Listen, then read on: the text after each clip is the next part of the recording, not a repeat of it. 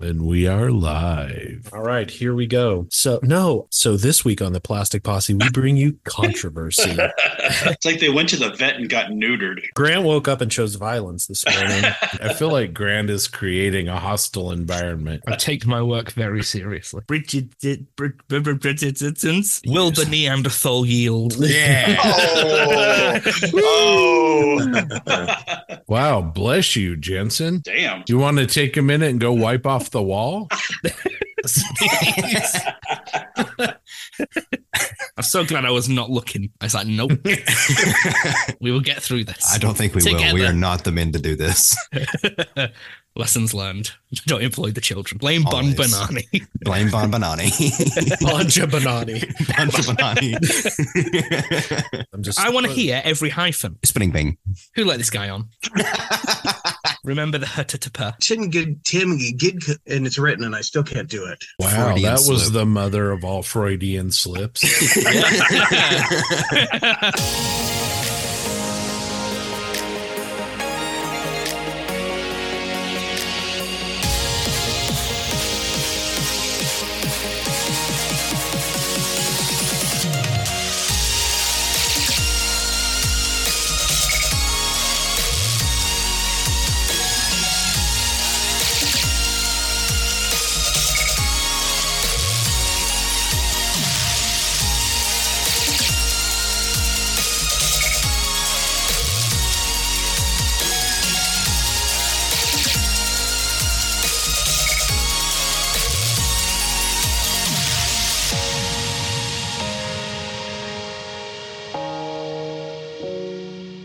Welcome to episode 85 of the Plastic Posse podcast, brought to you by Tankcraft. Today, I'm joined with four of my illustrious co hosts and one special guest. So, we're going to go around the room and see how everyone's doing. I'll start off in Utah with Doug, the master of serpents. How are you today, sir?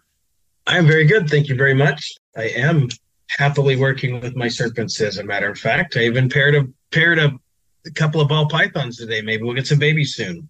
Outstanding. Anything going on on your bench? Probably more than there should be. Like uh, too many projects, but I'm having fun. I started a couple of kits over the holidays. The uh, Ukrainian leopard, the Tamiya's Ukrainian leopard tank in 35th scale. So I started that, and I kind of got a wild hair and started the uh, Takom 172nd scale Missouri USS Missouri turret number one. There's a lot of photo etch in that kit, so that's kind of uh, slowing me down. But I'm still working on it. It's gonna happen.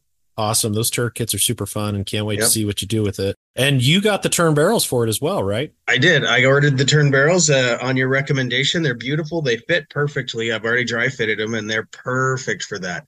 Really Awesome. excited about that. I also finished my B wing finally after a year. I actually got Facebook reminded me, uh, "Hey, here's some memories from a year ago," and there's my B wing starting assembly a year ago. So I finally got that done. Painted it in special markings for a friend of mine, and uh, have already turned that one over to him. And uh, it was a lot of fun. It's just a, they're just fun kits. Of course, it's Bandai. Awesome. Definitely. B Wing's one of my favorite. I need to get one, but I think you and Scott have cornered the market in those kits. I, I don't have one left.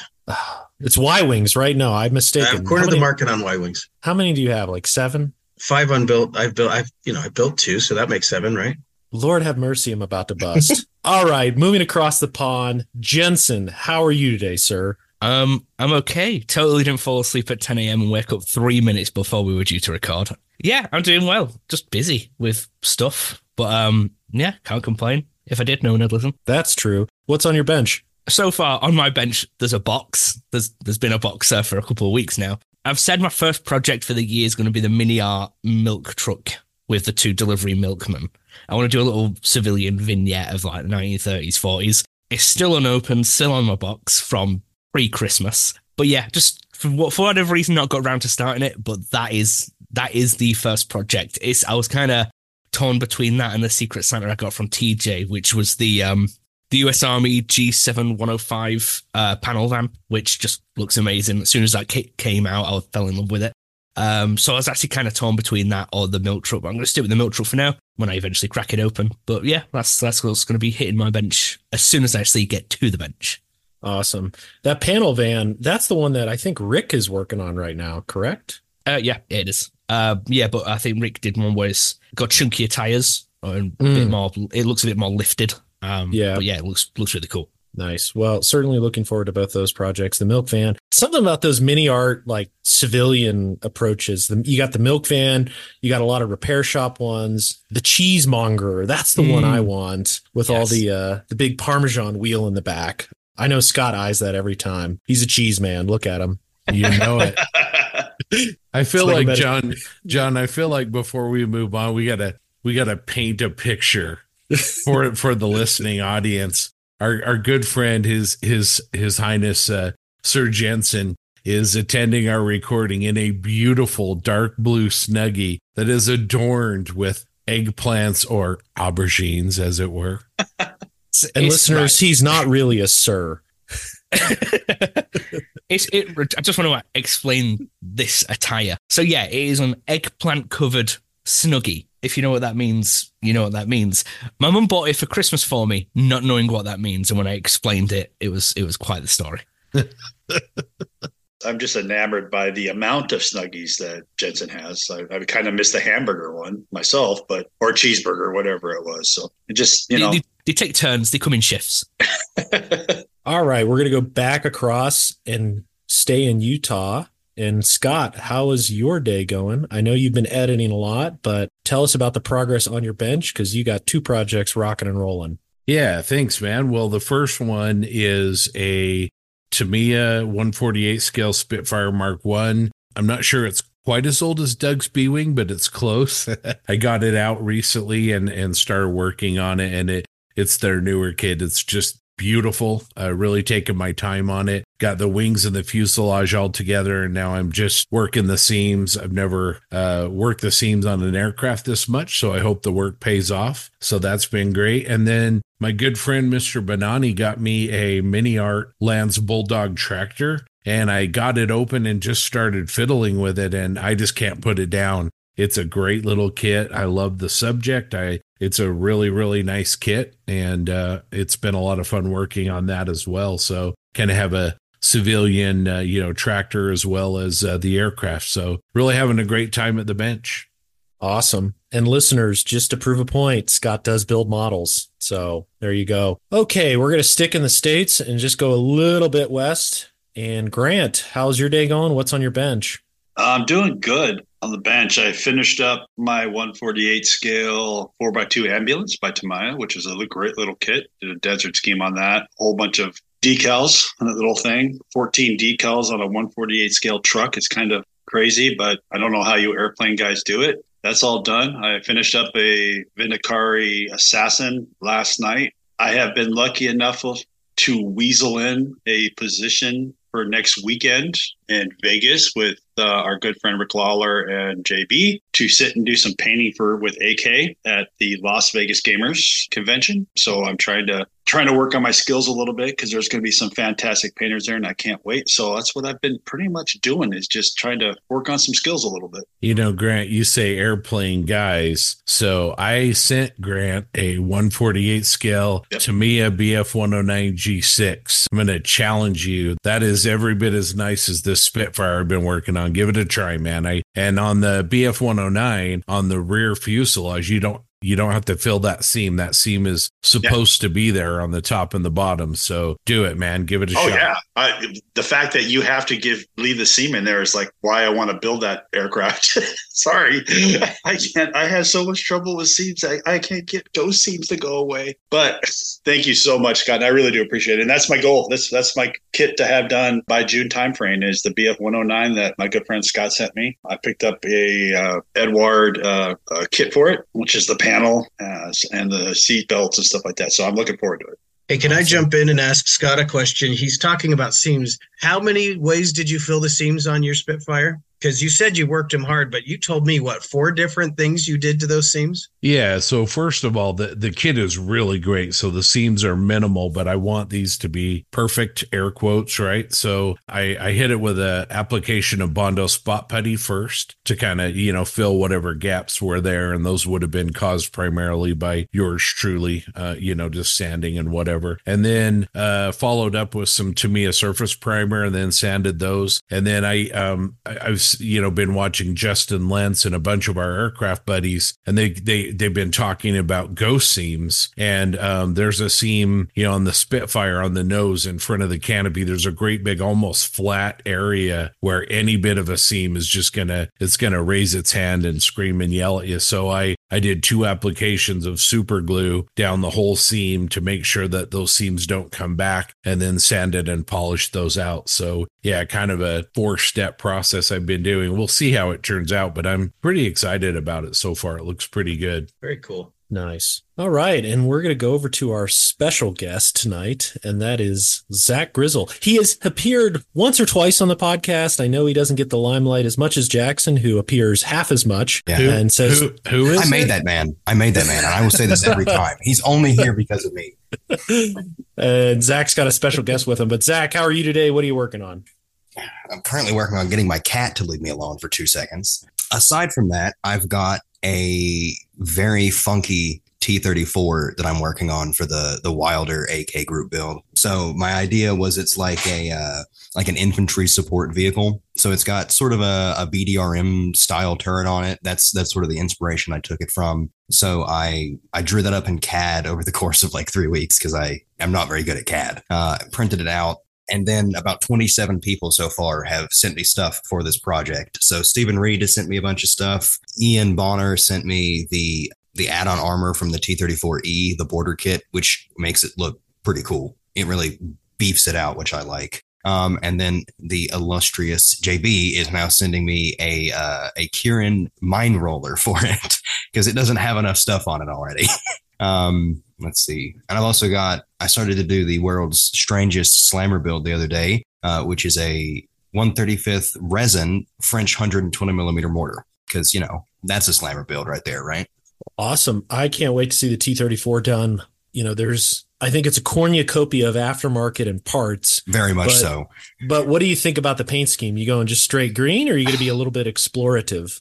I'm still trying to figure that out. I want to do like a a tropical kind of scheme because my idea is this is set in like 1946 in Japan, as if like the the bombs were never dropped, so they actually had to go through with Operation Downfall, and the Soviets were a part of it. But I can't decide if I want to do just like green and like a tan, or if I want to add other colors in there, trying to be kind of funky. I haven't decided yet. I'll see when I get there. I'll start spraying paint on it and see what sticks. Yeah, you'll strip it seven times. and Exactly. So it won't matter see, anyway. We'll see. We'll see every option. yeah, So, precisely. He'll, he'll he'll get it to where we all really really like it, Uh-huh. and then he'll be like, like, "Nah, I stripped it and started Yeah. over." Like Yeah. the face, like the face on that last figure he's been working on. Oh, oh yeah, and the figure I'm working on, yeah, that's been painted uh, twelve times. Just the face. I painted the body one time. It's stuck. I like it. It's the face that's giving me trouble. All right. Well, your new nickname is Zach. Why do it once when you can do it a dozen times? Exactly. All right, I'll polish this section off with what's on my bench. Sergeant York, obviously, I've posted a lot on Facebook about it. Uh, trying to get that done before the end of the year, uh, end of the month, I should say. It's a sweet, sweet kit. It's it's hard. It lacks pedigree, I think. Tack on B team potentially, but the the effort is worth the end result uh, because I actually really like where it's going. And special thanks to Jackson who got that for a Secret Santa for me last year. I was hoping to get it done before the end of the year, but uh, just with holidays and you know being under the weather, looking to accomplish it by the end of the month. And then also, I got to give a major shout out to uh, BJ DeBecker from Panzer Concepts. He was kind enough to give me the first production sample of the Vomag. Hopefully, I said that right, Peter Fidlowski and Hendrick, and with the 88 millimeter gun on it. So it is a sweet kit. I have assembled most of the chassis and have a lot of the body done. I need to get back on it. I wanted to get the Sergeant York to a spot where I could, you know, essentially let the oils and enamels cure for a few days and jump back on the Vomag. So I'll be doing that this weekend. It's a beautiful kit. It's supposed to be out sometime this month. I know Andy's had a uh, special on it selling pre-order and I, I think they'll be coming out soon it's it's gorgeous it's a lot it's a lot it's a lot of kit to be honest i think one of the things i'm most impressed with is the wheels so they are injection molded and they're like sandwich so there is no center seam you have to really worry about. Uh, rubber tires aren't an issue. Uh, it's just overall really really nice. Um, and straightforward too. There's one photo etch fret for the screens on the uh, on the fighting compartment, but otherwise it's it's a pretty badass looking vehicle and I can't wait to paint it. I'll do three tone uh you know standard JB, a three tone uh, instead of the Dunkelgelb or the Dunkelgrau, I should say. But this this will be a vehicle from Budapest where essentially those vehicles were all destroyed. This this unit talking to BJ is actually really interesting. They were originally designed and converted to support Adolf Hitler. So when he was going to be in a city or in a specific location, they would deploy and essentially serve as auxiliary anti-aircraft there. So they had the 88s, and I think they had Horches with 20 mils um, as well that were part of that kind of anti-aircraft garrison that would go and follow him around. Obviously, late in the war, when Hitler wasn't flying, they were turned to you know essentially direct direct action elements, and I, they got slaughtered in Budapest because they're soft skin vehicles. But you know, long story short, sorry for the brief history, but I, I just want to really highlight this kit. BJ was kind enough to give it to me, but uh, everything I say about it, it's it, it is a very nice kit, very straightforward. It, you know, any builder can have confidence in building it, and it's just a neat subject. You don't see it often at all. And I think there was one or two resin kits in the past, but you know, special thanks to BJ, and also a big shout out. This is his first kit going to the mainstream market in terms of injection molded, so I think that's quite an accomplishment. Not a lot of people get to do that, and he designed it from you know head to toe essentially in CAD and worked with the folks at Das Werk and the molders in China. So major shout out to him. Uh, really appreciate his efforts, and he's a super nice guy. And I'm looking forward to everything he makes. He's you know if you're interested in BJ's work, you not only can pick up the Vomag, but check out his website Panzer Concepts. We'll link it in the show notes. He's got a lot of unique resin stuff there too. I know a lot of us on here have built it. So major shout out to BJ. I will end with really quickly Las Vegas Open going with Grant next weekend. So this will drop this upcoming Tuesday, which the following weekend will be the Las Vegas Open. Rick Lawler has been kind enough to uh, uh invite the Triple P, and and Grant and I will be stopping over and doing demos at the AK booth. If you happen to be at the place, uh, stop by and say hi. I certainly look forward to it. You know, wargaming and gaming in general is something very new to me, but uh, I'm constantly impressed with the miniature painters and really look forward to seeing everything in person. Yeah, JB, if I could go back, first of all, Sergeant York, I know you had to wrestle and fight with that thing, but man, it's been worth it. It's really, really looking good. And uh, it's been exciting to see you collaborate with Grant on the Reforger markings. And I, I really think it's going to be something special. It looks terrific so far. Also, want to echo what you're saying about JB, uh, about BJ. Excuse me. Uh, excited to see him go mainstream. If anybody's seen uh, Andy's preview video, that kit, it's fantastic. He did a great job with it. So, congratulations uh, from me as well to BJ. Just fantastic work. Yeah, definitely. The Plastic Posse podcast is sponsored by Tankcraft. In addition to their awesome cutting mats, Tankcraft also makes some incredible scale modeling tools for your workbench. Want to keep that extra thin cement off of your bench and in the bottle where it belongs? Check out the Tankcraft glue base, designed to stop glue spills in their tracks. The glue base is made from solid milled aluminum. It comes with a stable rubber base pad and it can accommodate most square and round cement bottles. And while you're there, check out their line of cutting mats and other unique modeling tools as well. Remember, Posse listeners get 15% off their first order by using the code POSSE15. That's P O S S E 1 5. So head on over to Tankcraft right now. That's T A N K R A F T dot com. So, we are going to move past this section, which the intro took a little bit longer than last time, but it's expected. We had a long break and we're back at it. So we're going to jump into our first discussion topic, a potentially controversial one. Uh, but no, the it's, topic is Jensen Snuggie. Yeah, exactly. So the first topic we're going to we're to discuss today is dry brushing. Like it, love it, or hate it. So I'll, I'll, set the stage. Dry brushing is, I'll say, a traditional modeling technique. I think you can trace its lineage back to, you know, probably the start, you know, 60s, 70s, and certainly popularized in the 80s by people like Francois Verlinden and then also Tony Greenland.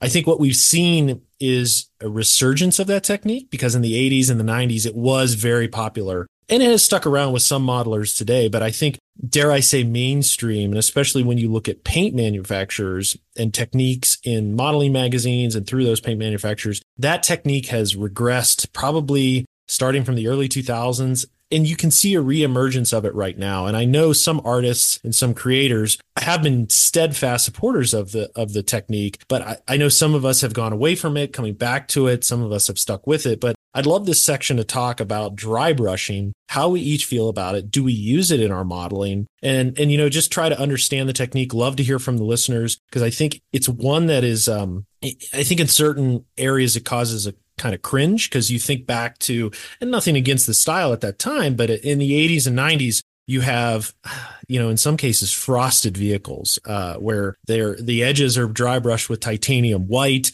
and you're like whoa and i think at the time much like techniques we see today with modulation and i'm sure 20 years from now you know we'll we'll regress and talk about modulation as some crazy fad but I think dry brushing has had its highlight, had oh, no pun intended, had its day, but now you see it as a technique that's being kind of adapted to, dare I say, modern finishing styles. So with that, I'll pause. Maybe I'll kick it over to Scott to start us off. Tell us, you know, how do you feel about dry brushing? Do you like it? And then I know, Scott, you had mentioned to me an artist that uses dry brushing as a primary technique. Maybe talk about him, that approach, and and why, you know, why why has dry brushing got a bad name? Yeah, thanks, JB. Well, I mean, first of all, I want to echo what you said. Um, agree that, like a lot of techniques, like modulation is one that comes to mind where if it's done really, really well, I think it makes a model look really good. But you see a lot of modulation that maybe isn't done as as well and then it really really stands out and then people say well i don't like modulation and same thing with dry brushing i think you hit the nail on the head i think you know when you dry, dry brush you want to avoid the extremes, right? The whites and the blacks and the the straight uncut silvers, and and I think that's why a lot of people don't like it. I certainly still use it. I mean, um, when I'm painting an instrument panel on an aircraft, it's a it's a great technique. I think a couple things. You know, you mentioned an artist. You and I have been talking a lot about Artis Opus. I'm sure a lot of our listeners out there are familiar with his videos, but he actually builds opacity gradually through dry brushing. And I think one of the things that he really focuses on is, you know, not wiping your brushes onto paper towels because that pulls all the moisture off of your brush, but actually using a, a textured palette um, to get the, you know, the amount of paint to where you want it, but it's also still wet that the way that he's using the technique. And, and I think that's really, really effective. And the other thing is a lot of people are using uh, dry brushing of oils, oil paints, and and uh, I think that's also really, really effective. So I think the technique is maturing. Is is that is that a, a good way to say it? But I, I really like it. I like it when it's done well. And I think there's a lot of times when it's a really effective tool. No, I agree with you there. It's it's certainly it's certainly something that has has been adapted and like you said can be used in very specific areas to achieve great results. So, you know, with that Scott, I'll I'll pause with you and I'm, I'm going to move over to our friendly our friendly friend across the pond and get his input because I know he's got some Artis Opus brushes that are so wheat. Yeah, they're really good. Not been used. Um, too posh to use. They look nice in the box. I don't want to ruin them. Um, yeah, dry brushing. It's it's. As soon as I saw the discussion, I was like, this will be a good one. It's really good. I use it. I use it a lot on. I'd like to say I use it a lot in the right places. I don't use it as a crutch, and I don't use it everywhere. I think it's maybe this is the wrong word, but it's a technique that's abused a lot uh, because it's it's massively either overused or used not correctly. Like you said, it's it's the use of titanium white on an entire model that's that's made it look a bit like okay, maybe it's time for dry brushing to go into the cupboard. It, it, I kind of just want to take a few points that, both you and Scott said. Yeah, like dry brushing, you're not supposed to really use like dry brush. Um, like he says in the videos, when you remove all the moisture, is when you get dry, chalky looking paint, and that's when it starts to look really bad the paint's not supposed to be dry. It's just supposed to be minimal because you can still blend with dry brushing. You can get really nice effects. You can build up opacities. You can do blends. Dry brushing isn't really just about like edge highlighting. You can do a lot with it, but I use it all the time. If say when I am doing aircraft, the cockpits, if I can use a dry brush and make everything pop, like instrument panels, dials, switches, just by dry brushing a slightly lighter gray on top of a black, that makes a massive difference. Um, Scott mentioned dry brushing with oils. I do it with figures. If I'm painting figures, I'll base it all in acrylic. And for all my highlights that I'm trying to get smooth blends on, I'll dry brush oil, oil paint, and then blend it. And the dry brushing kind of already blends it. So that's a technique that works really well. You're actually getting a really nice effect with very little work. And I think it's, yeah, it's one of those that it's like, it definitely has its place. It definitely has a bad name. And I think that's just because of maybe echoes from the past, like you say, really harsh colors that are chalky being used everywhere. It's one of those don't use every technique everywhere, not everything all at once all the time. Um, use it in moderation and it stands out and pops a lot more. If you do it everywhere, it gets lost in the, the messiness. Yeah, I would agree with that, especially with the paints. You know, I, I think you can do dry brushing really well with colors that are slightly different than, I guess, the base color, lighter in a sense, but not lighter and desaturated with adding white. I think white, like you mentioned, is is that moment where it just gets a little bit uncontrollable and and loses loses a a moderated effect as opposed to like bam, there's the edge uh, and punch you in the face. So totally echo everything that you're saying and I appreciate your feedback. I'm, I'm going to go to our special guest, Zach. I know he doesn't paint a lot, folks, but we're going to get his feedback on this one. I was actually just using dry brushing the other day. Thank you very much. So, Did you strip it? No, I haven't yet. Give me a couple days.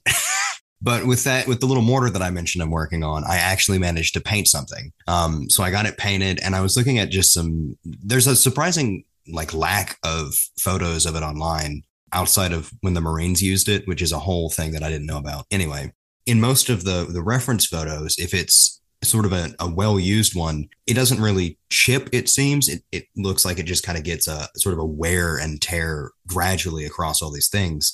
So dry brushing was just the best thing to use for that. So I started with I painted my base coat and then I immediately took some uh, Citadel Leadbelcher, which is an amazing color by the way for anything sort of an oily steel kind of color. If you want that, Leadbelcher is your go-to. And then I just I just dry brushed that over uh, most of the working parts, anything that would be touched, uh, you know, the handles, stuff like that. Um, and then after that, I took a dry brush of oils with Industrial Earth from uh, Abteilung 502, which is an incredible color. And I just did a very light dry brush over my silver to sort of pull it back a little bit and to uh, blend it with the base coat, basically. Probably would have made more sense to do it the other way, but I wanted to also kill some of the silverness that comes from a straight metallic paint. So, and then I would just, I just went back over that with a very selective, another pass of the of the silver, basically with straight paint just so that I could pull if I wanted something to be a little more bright, I would use that. But basically, all of the weathering, aside from earth effects on this mortar, uh, is all dry brushing.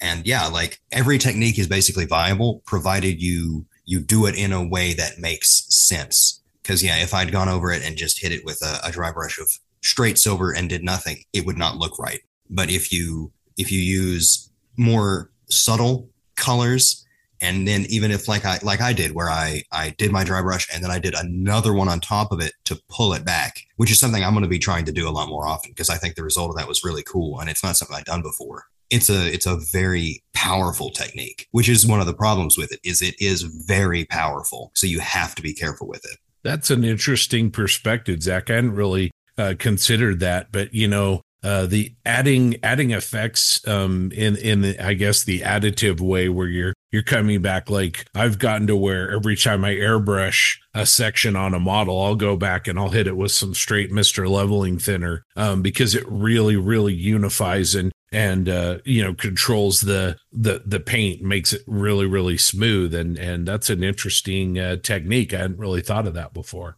I had neither, and then I'm just like, what if I did this and it worked? So yeah, that's that's a good call, and I, would be curious to understand, Zach, what kind of brush you're using because I think the type of brush matters as well. Yeah, so I used just a really cheap uh, filbert brush. So it's one of those ones where it is it's like a flat brush, but it has a rounded end to it, and yeah, just like one of those. So like a make a brush or something like that. Yeah, very similar kind of thing. Okay. So, but mine is just a cheap, got it in a pack of like 27 brushes at Hobby Lobby type deal if I had a better one, it would probably work a little nicer. I need to. Get, I'm very tempted to get some of those Artis Opus dry brushes because I have actually used my my S series Artis Opus brushes, unlike somebody else here, and they are incredible. So I highly recommend. They're not cheap, but they are very worth the money. But yeah, just a a, filbert brush so that you don't you know you don't get harsh edges from like the corners of the brush, and then yeah, just boom, yeah, I think that's important too. You know, we mentioned the Artis Opus brushes. I have one. This one's made by Ammo, but it's like their dry brush technical. It looks very similar to Artis Opus. It's got the rounded edge. the The bristles are slightly feathered out, and they're actually kind of a different. I, I don't know if there's there's some sort of synthetic or they. I, I don't know. They might even be hair, to be honest. But anyway, I, I think the brush matters too. You know, dare I say, growing up and and even earlier in modeling, my dry brushing was always done typically with like a flat brush and it had that sharp top on it. And sometimes it gets feathered, but uh, it, it, the bristles are still tight. And like you mentioned, Zach, I think that influences a lot on how the paint is distributed on the model. And I've found that these dry brushes, you know, God forbid a product that is designed to do a specific technique really works. this is a good example where that type of bristle, that type of brush, and a lot of people might think, oh, that's cliche. You don't need that. You can use any brush. Sure, you can use any brush, but I, I find that, dare I say, brushes designed for dry brushing, just like a Series 7 designed for technical painting, they work for what they're designed for. And I, I think I think listeners, if you, you know, give it a go, you'll you'll find different results. It it might not seem, you know, oh, it's brush is a brush is a brush, especially for dry brushing. Not so much. It it actually works really well with the type of brush you have. Well, and dry brushing with a detail brush will absolutely nuclear holocaust it. It won't be it won't be good as a regular brush anyway because you know it's a it's a mechanical technique, right? Mm-hmm. What you're what you're doing to the model. So yeah, you don't want to use your your Winsor Newton series brushes, you know, that you use for your detail painting, obviously. So yeah, and I think the quality of brush makes sense too. Where I look at this ammo one, and these dry brushes again, brushes designed for dry brushing, they hold their shape uh, as opposed to if you're using some cheap th- synthetics they'll, they'll get blown out and sometimes that's fine for dry brushing but I, I just find the consistency with these brushes and how you use it like i not only use it in the traditional sense of like dragging it over but you can actually like stipple it too if that makes sense on corners and try to replicate chip paint so i think there's a lot of benefit to these types of brushes and with that, I'll I'll I'll kick it over to Doug. I think Doug, you might have an interesting perspective because when I when I look at you know rebel fighters or or even imperial fighters, there's so many edges, and especially with those grays, I, I think they call and sing to dry brushing for highlighting. Uh, absolutely. Um, I wouldn't pretend to be really good at dry brushing, but I like using the technique. Um, the rebel stuff has lots of little nooks and crannies that especially uh, with Bandai's a lot of times you have to uh, assemble before you paint. And it's tricky because their their tolerances are so tight that when you when you paint first sometimes you can't get the parts quite to fit right because just that thin layer of paint uh, gets in the way. So you assemble them and then how do you reach some of these spots especially in between the s foils on the x-wing uh, dry brushing reaching in there with a dry brush and and hitting those actually works really well because you got to be cautious with your uh your solvents with bandai plastic so um yeah i I really enjoy using it on stuff like that. Um, all that raised mechanical uh, surfaces, it, it really works well on. Um, other things that I've used it on, I practiced. Uh, I'm actually I pulled it down off the shelf as you guys started talking about it. I've got a little uh, the red dragon that I 3D printed um, off of Fotis Mint, and it's only about two inches tall. And I dry brushed that whole thing was painted. I, I I airbrushed it black, and then I and then I dry brushed it with different tones of red over it, and it's fun. And it's not it's not a contest winner, but it's certainly uh, a nice little uh, little thing I like to look at. So scales and things like that on on uh, on a dragon on the edges, dry brushing works very very well. What's really funny is is you guys are talking about brushes, and until a year ago, I'd never used a dry brush brush, and I was over at MRS Hobbies with uh, with Scott, and he's like, "Do you have one of these?" And I said, "No." He said, "You should try it." And yeah, I, I need to get a lot more of them. I love I love working with these technique specific tools. So yeah, that's where I'm at. That's how I feel. It's it's fun. I enjoy dry brushing. You heard it here, everyone. Doug, he enjoys dry brushing. I enjoy it. so with that, I'm going to go over to Grant. Grant, I know you do. I, I think you use the technique a lot, not only with some of your models, but groundwork as well. Maybe expound on that. Yeah, I, I, was lucky enough to be around when all like Shep Paine came out with his books, and he talked about dry brushing, and of course Verlinden, like we talked about. Um, I, I, got away from it from a long time, and I think that was mostly due to the quality of the equipment that we had at the time, and we've talked about that a little bit. It is a skill that one of those original skills you should have as a modeler. But it, for a long time, it got it, it got a bad rep because it was there was frosting, there was ghosting, there was really bad. It was you know there was times where you were just like I'm going to beat a dead horse here, but they take titanium white and just nail it. You know, and it, at the time that was that was great you know, it was, you know, we're showing detail and doing all this stuff, but you know, as as the years go by, it kind of works its way out. And I think the biggest thing about uh, dry brushing uh, has been in the last couple of years is, like you've all said, I think it's the the equipment that has changed. The brushes, the design specific brushes, Artis Opus, AK, all the different other ones out there. There, there's so many different kinds of brushes you can use, and getting away from the flat tip, sharp edge brushes is is key. Artis Opus talks about if you ever watches videos, which you should do, talks about how and everybody's brought this up, but keep your paintbrush damp, not soaking wet, but damp. You won't get the ghosting. Get it, you know, you think you got everything off of it, go back in again. The the way people are mixing dry brushing with other techniques, uh, especially speckling for figures, um, I see a lot of that now. I do a lot of that with um, bases. I'll do a lot of dry brushing with bases, and then come in and use point specific speckling to rocks, to you know individual items on a base to bring out that just a little bit more with a little bit lighter detail. And, and that's where I really I, I, really see myself in the last couple years using dry brushing the most is in, in bases. I mean, because you can bring out a, a, tone of a ground so much better with dry brushing um, as long as you keep it that that ghosting away from it and you use the right. In my opinion, it doesn't mean you have to go out and buy these kind of brushes, but in my opinion, that you use the right kind of brush. There's oil brush painters out there that use all kinds that have the brushes we're talking about. You can get a thousand of them, well, not a thousand, but you can get a lot of them on Amazon for a very cheap price. You know, that's that's what it is. I think it ran its course for a long time, and then it went away, and then I think you know it came back, but it was when it came back, it was the reason it came back was because of the introduction of better quality of equipment. Uh, the equipment, basically, in my opinion, saved it, and I think there's a lot of it has to go to our Artis Opus. Sorry, they he did a lot of work with that. He did a lot of designing of the original, so it, it goes to him too. That what he did. It's a great technique. I like to mix. Sorry to make a short answer long, but I like to make uh, dry brushing on figure capes and stuff like that. I'll hit it with a really light dry brush, and then I'll come in and edge highlight where I want it more striking or show folds more. So it's I think it's became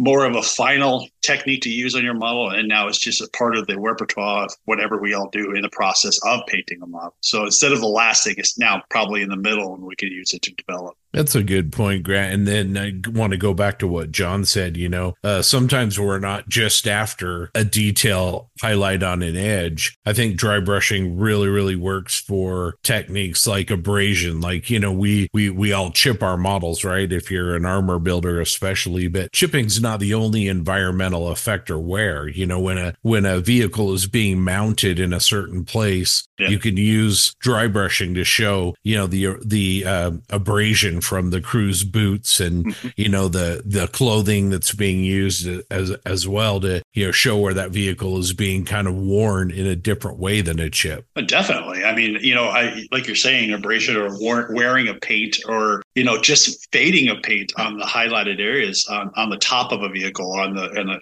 where the sun is going to hit the vehicle the most, you could use dry brushing to show fading of paint very easily. And it does. And like I said, if you mix it with different, you know, methods or techniques like stippling and you know all these other things, you get you know fantastic models like JB and Zach produce. I mean, you know, you get these you know works of art. And it's the thing is, is that like I said, I think it, it was for the longest time it was the last thing you did on your model before you put the model. You were done with the model was dry brush. I got to dry brush it and I'm done. At least that I, what I can remember. And now I think like it's in the middle. It's like okay, it's part of the technique and in the process of where you get to that final model. It, it's I, I, think it's it's more than it has aged like a fine wine. I think I, I guess you could say it, it's found its spot. It's never going to go away. I don't care what anybody says. It's going to be there forever, and it's just a good technique. I think now with the technology and the improvements in paint and the brushes and all that, I think it's found its spot, and it's just going to be what it's going to be. Yeah, I'll just echo along the lines of you know paint abrasion and wear and tear I think when you traditional dry brushing, maybe you know, feel free to chime in if you disagree. Traditional dry brushing was all around edge highlighting and you know making these things pop. I think the way I use it is actually the reverse, and it has become a very powerful tool to show abrasion and worn paint, especially on the edges of a vehicle. Sergeant York is a perfect example. After I've done chipping with a lighter green to show you know some paint abrasion, that raw steel or that dirt kind of grimy edge, it's it's not really a highlight, but I'm using like a chipped color paint, a dark brownish black, and I'm dry brushing the edges. I'm dry brushing areas around the hatch. I'm doing a little stippling with that dry brush to recreate some chip paint effects. And I think that's incredibly powerful where you're dry brushing with a dark color as opposed to a light color. And this can be paired as well with a lighter wash. So almost flip the script. So, th- you know, traditionally you're like, oh, wash, I need to use dark colors to accentuate details and I need to use dry brushing to make those details pop. On certain vehicles, I think OD and darker vehicles is a great example. Flip the script, do a lighter wash with maybe a medium gray or desaturated dust, and then dry brush a darker brown on top of it the results you get are quite amazing. I think, you know, got to credit Spencer Pollard. He does this with some of his models. Other people do it. It is a very powerful tool. And you wouldn't think it works, but holy cow, it creates yeah. an effect that, you know, it's incredibly realistic, I think. And it's very straightforward. You can, you know, if you if you're looking for simple chipping and you don't want to spend 40 hours all at night shift on a model, you can use this reverse dry brushing in effect to to accomplish those techniques. Yeah, I, I, agree. I think Spud's another one that does a really yes. good job. You know, bouncing those two those techniques off of each other and his with his darker. And I, I agree, it's it looks so much better on a darker, like a, a like you said, an OD, a darker modern kind of colors. Uh, Sherman's, of course, but yeah, when you bounce, like you said, you you you flip the switch on it and it just it it pops it, you know, and it really has it's find, finding its place.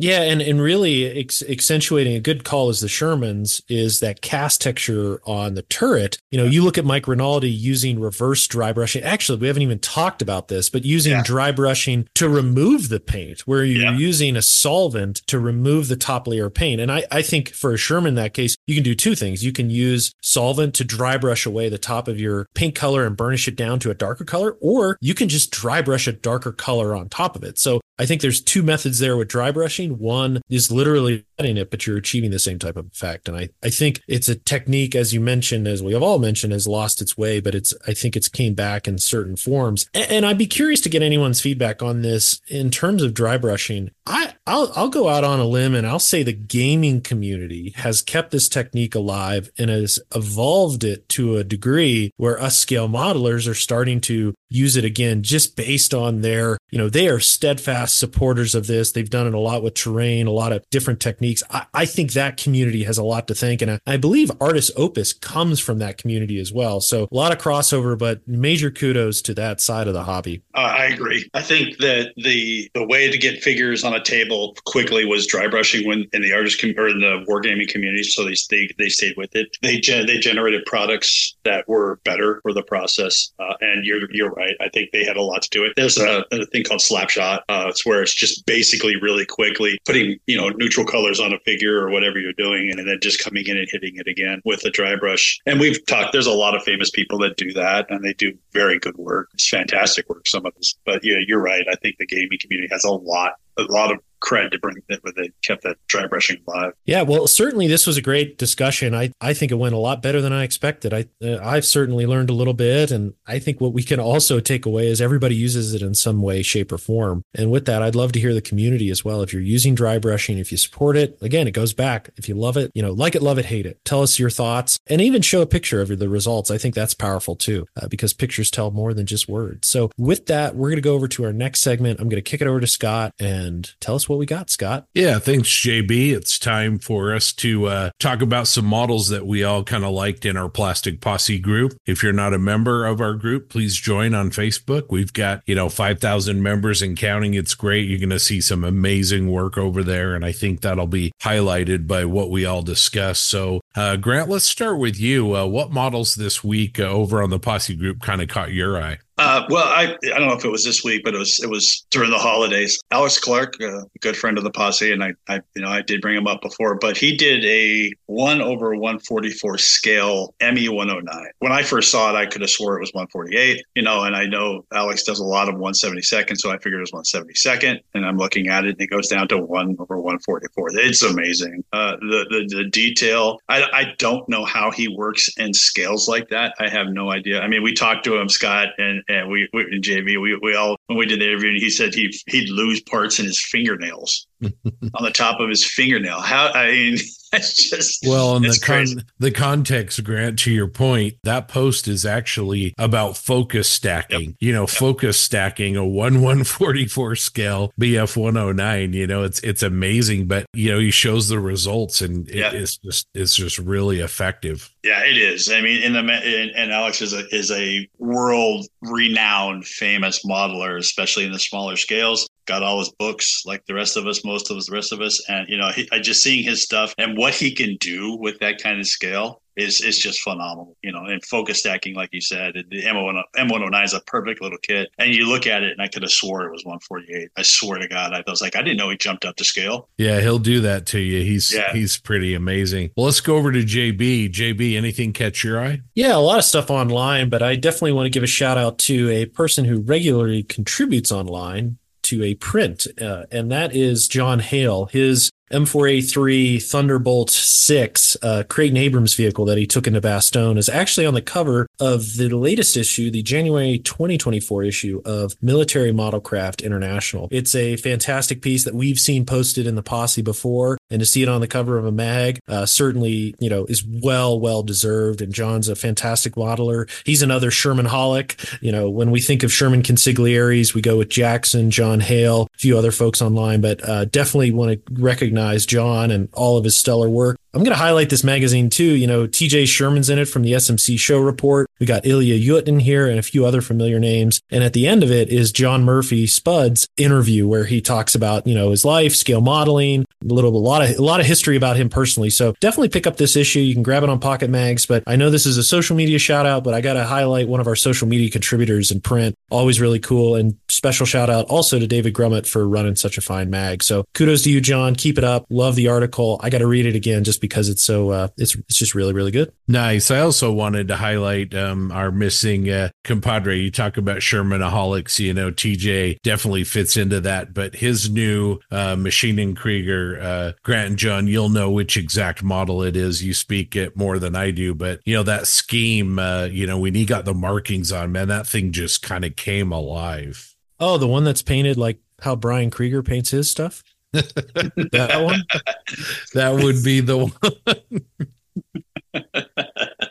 That's pretty sweet. yeah, it's uh, the two-legged. I think it's a basic off a crow chassis or something for that for the short. Yeah, it's toes. uh, yeah. the the pack croat. Yeah, Right, crow. it's Yeah, that's yeah. It's it's a rare kit, uh, and he's done Yeah. a stellar job. You know, it's stellar because he copied Brian's scheme. But you know, hey, good for TJ. Good work.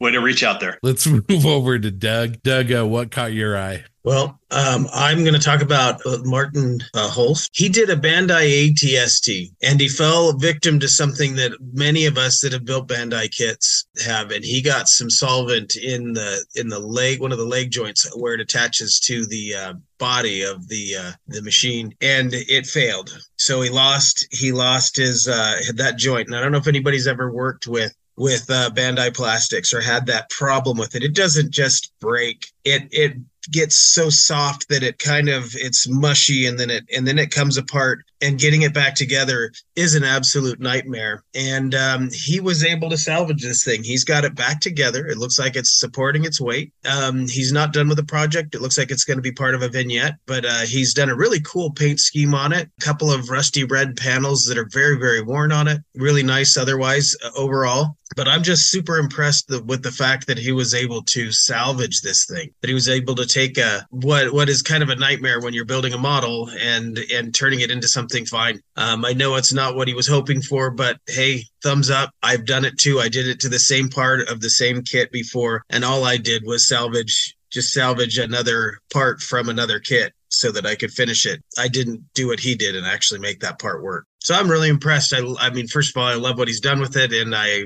really love that he was able to to rescue it. So good for him. Way to go, Martin. Doug, you build a lot of those kits. I think some of those, I don't know how many grades of plastic that Bandai uses, but it seems like some of their kits are a lot more susceptible to this than others. I, I mean, I don't know if you've seen that or Um, I I don't know if it's the kits themselves. I think all the plastic has this this flaw. But what what it is, if you use something with solvent on, if you want to use a wash or something, you can put a wash over over just about anything. You have to put it on very thin and get it off pretty quick. Like get the carrier medium, the solvent off as quick as you can. If it sits and pools in a joint, that's what gets you. If it gets in between two pieces and and just can sit there for for more than than a few seconds, it's going to eat that plastic. It's going to soften it up and really really do some damage. Yeah, for sure. It's happened to me uh, during the slave one, and I, like you said, I had to go get another kit to kind of bring that back lesson learned you know like you said as long as you keep it out of the joints and try to keep the thinner to a minimum i think it seems like it's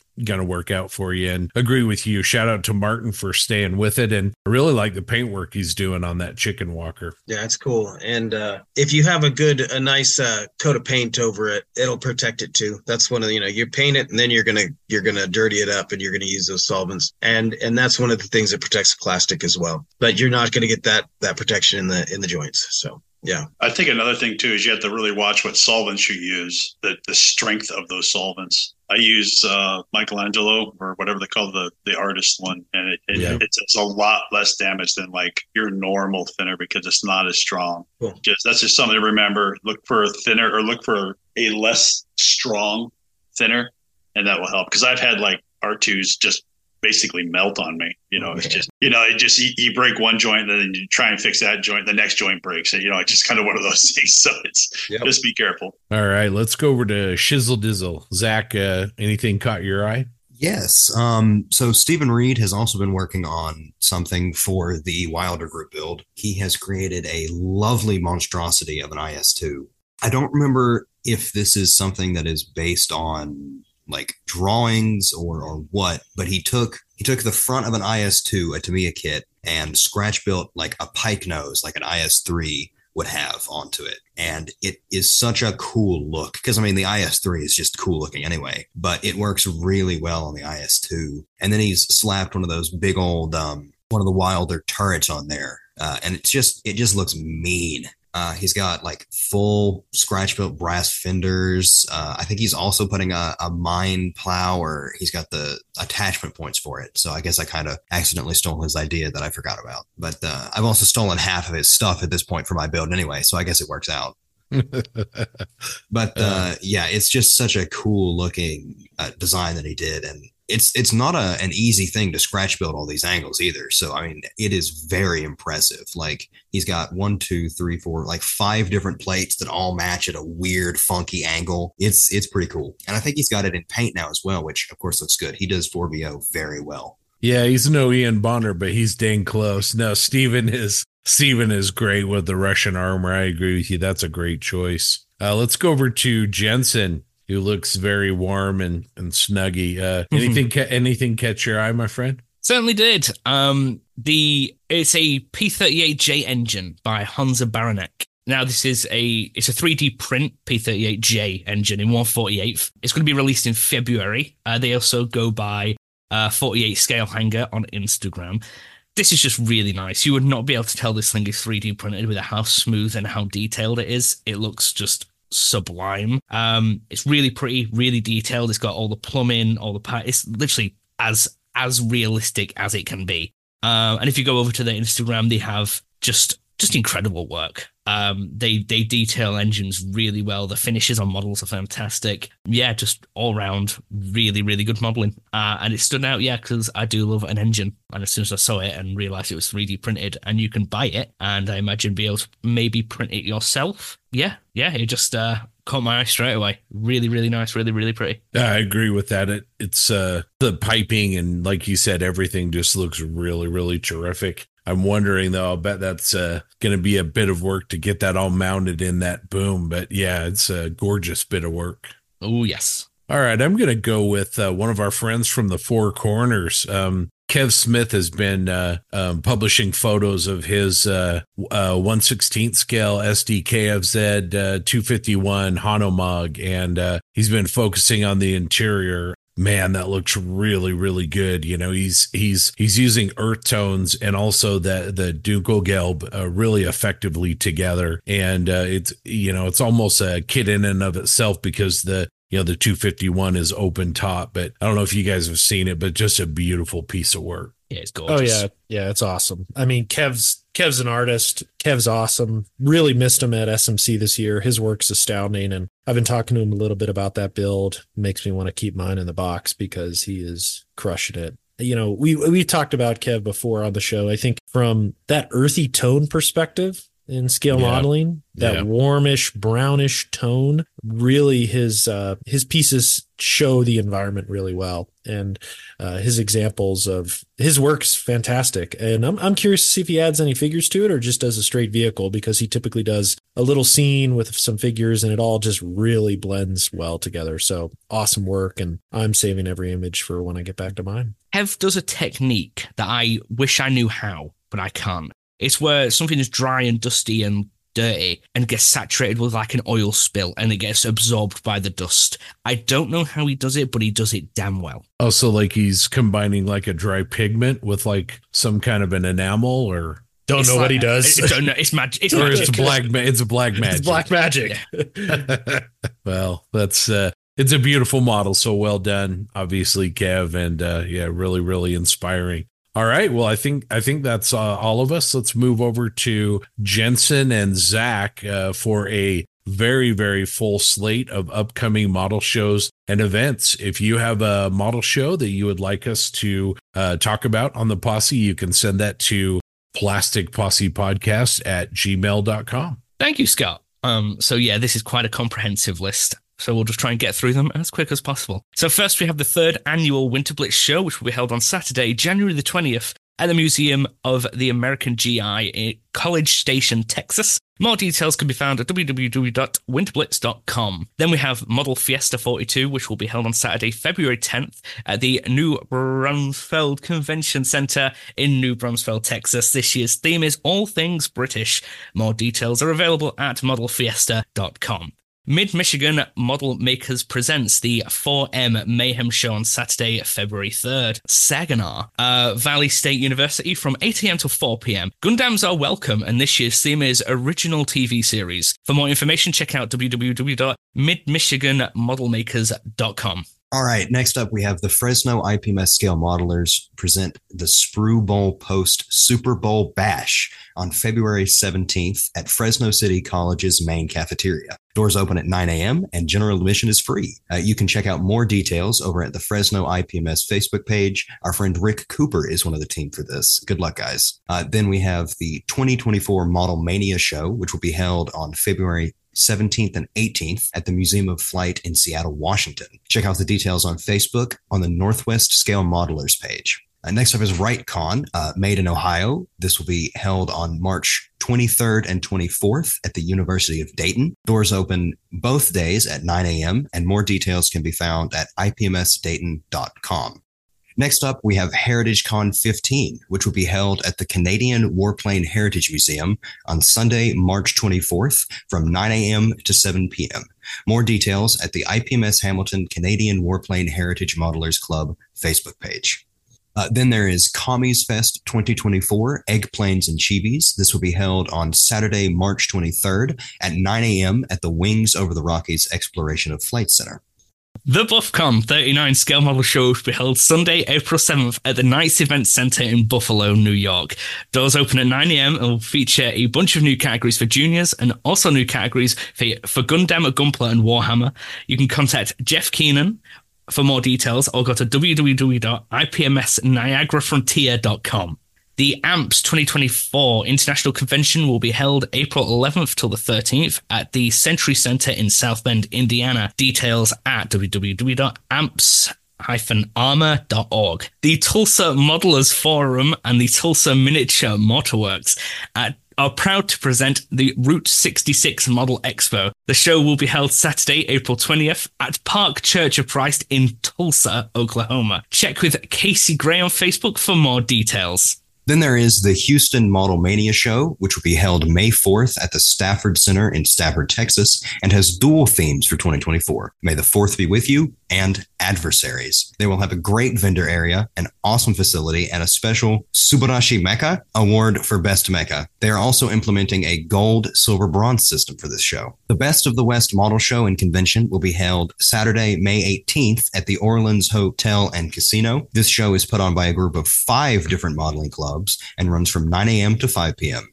Sounds like a lot of fun. Uh, contact Jay Bergeron on Facebook for more details. Also, on May 18th, the Silver Wings Club in Sacramento present SilverCon 2024. This year's theme is 1944. Doors open at 9 a.m., and the show will be held at the Town and Country Lutheran Church in Sacramento, California. For more details, check out IPMS Silver Wings on Facebook or contact Drew Savage. All right. Thanks, you guys. A great job on a huge list of shows. Well, let's move on to our main feature now. We had a chance to catch up with a good friend of ours, Mark Bradley, and uh, talk to him uh, recently. Uh, that's a lot of fun. Uh, besides being a lifelong Michigan fan and uh, somebody who is undoubtedly a happier guy today than he was a week ago, we got to talk about uh, Mark's hobby, uh, we, Mark's hobbies, uh, which not only includes scale modeling, but making some amazing barbecue with his wife, Jamie, and a whole bunch of other topics. So sit back and enjoy.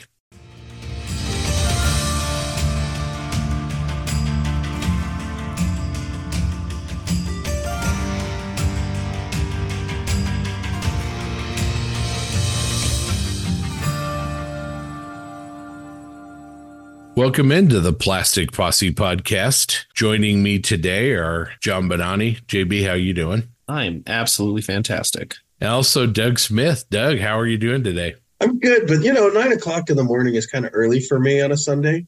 So yeah, I'm good though. Uh, that's good. And then also joining us is our guest of honor, the man in the hot seat, owner and uh, purveyor of uh, Bradley Hobbies Incorporated, Mr. Mark Bradley. How you doing, Mark? Good. Thank you for uh, uh, inviting me. Appreciate it. It's an honor. No problem. Uh, for those of you that might not know, Mark is a, a renowned modeler uh, who does all kinds of uh, different genres, and we'll get into that. And uh, he also is a great dedicated hobbyist who who gets into lots and lots of different things. So, Mark, let's get started with just um, tell us a little bit about who Mark is and how how he got into the hobby. Well, um, I was fortunate that my parents owned a hobby shop uh, when I was born north of Detroit up in a city called Mount Clemens. Uh, they owned All American Hobbies uh, in the early 70s. So I spent basically the first five years of my life on the countertop at the hobby shop, building everything from snap kits to doing RC stuff. So, I mean, there's eight millimeter photo of me on a picnic table with an old Testors control line spinning around that my grandfather took. I was like four years old and I was like, yeah, I have no memory of that. Um, but started doing that as a kid, uh, continued on through childhood, kept building kits, stuff like that. Uh, my folks closed the hobby shop in about 77. Uh, continued on, you know, like I said, doing kits as a kid through teens and all that. I, you know, unlike some folks, you know, that kind of got out of it when they found girls and cars and all that, I continued. I was always encouraged by both my, my, um, my stepdad, dad, if you will, and then uh, as my my mother and my grandparents and stuff always you know wanted me to continue on and encouraged it. Didn't necessarily understand it, you know, but they hey, you know, keep going. And then in uh, I came out to Colorado in about '92 and um, basically just continued on. I joined a local IPMS chapter here, been part of that uh, for a long time, and then uh, just kept doing aircraft. And then I got into figures in the aircraft and then transitioned to armor a little bit and then did uh, miniatures got into 40k because of a friend of mine and started doing space marines and playing the games and stuff like that so yeah i kind of do do a lot of things and been doing it since You've got a an ally uh, that a lot of people kind of I think wish they had, and and that's obviously uh, Mrs. Bradley, uh, Jamie. Talk to us a little bit about what it's like to have a, a partner who's you know into the hobby almost as much as you are, and you know the the advantages and benefits of kind of working together on your hobby. Yeah, my, my wife and I, um, we've been together 10 years, uh, Jamie, and, and, and we had uh, met playing video games, uh, World of Warcraft specifically, and then she took a chance and came out here, and, and we've been together since. in 2013, she came out in April 2013. And so that's later that year is when they had the IPMS Nats in Loveland. And so we went up there. It's just literally 10 miles up the road for us. Uh, went up there, uh, introduced her some, some friends of mine and stuff like that. She had never been around scale modeling, never done any of that. She did have, you know, Christmas villages and stuff like that. And she, she was, would do little dioramas and stuff around for Christmas and things and had various collectibles and stuff, but hadn't really been exposed to it. She went to Nats with me and a friend of mine who was more of a mentor named Kevin Sudarth. People called him Suds, a uh, long time member around here. He took her. He's like, "Yeah, thank you. I'm going to take her and show her the real world." And went off, and she fell in love with tigers, tanks, like German armor and stuff. I've never heard anybody refer to a Tiger One tank as cute, except her, you know, or before her, I should say but she's really been supportive of it. At that show, she went and bought, you know, the couple of t- couple of kits of her own and stuff and did that. And then also with the figures and stuff she started reading up on warhammer and stuff. She fell in love with the orcs just because they're kind of like a mad max vibe. You know they're they're a bit of the the the comedy group of uh, warhammer. And so she just had a lot of fun with it and stuff. The challenge is is that she's very supportive of the hobby. But if i bring home say a new armor kit and she'll look at it. I'll go to Colpar, you know, like with you guys and stuff or whatever, or Screw Brothers. I'll get that kit. And if it she likes it, the risk is she goes, Where's yours? and I'm like, the first time that happened, I, I thought she was kidding. And no, she wasn't kidding. She's like, this is mine. I have a shelf in the basement. She set up, so she did the whole Bradley Hobbies basement. She took everything out of boxes that I had in storage boxes and stuff like that, set it all up on display shelves and, and stuff like this. And she's carved out a section for her. And so she takes the kit and she'll go over and she'll put it on the shelf for her. And I'm like, uh, what, what just happened? She's like, you need to go order another kit for you. And I'm like, this is mine now. Are you serious? yeah, that, that's exactly it. I was like, I, I, I was like Sheldon from Big Bang Theory. I'm like, um, um, um, what just happened? You know, that type of thing. And and it's been great. She's very supportive of it. She will tell me, go down to the bench. I mean, this whole setup I have here with the the workbench and stuff. She was like, you know what? Let's go through and she rearranged it during COVID. So, you know, she went through and set up her workspace, my workspace. We got all the the the storage stuff from Hobby Zone and and did all that and and just been great. Like I said, it's cool. It, it's fantastic because she's very supportive of it. She will tell me like last night, go down and join the Zoom call with you guys and hang out. Go enjoy your friends. Hang out. She's always pushing me to one. It's not like get out of my hair, leave me alone, that type of thing. It's go enjoy it. Go have fun. Okay. So I also think you have a lot to learn from her because when I've been into your workshop, her bench is much cleaner than yours.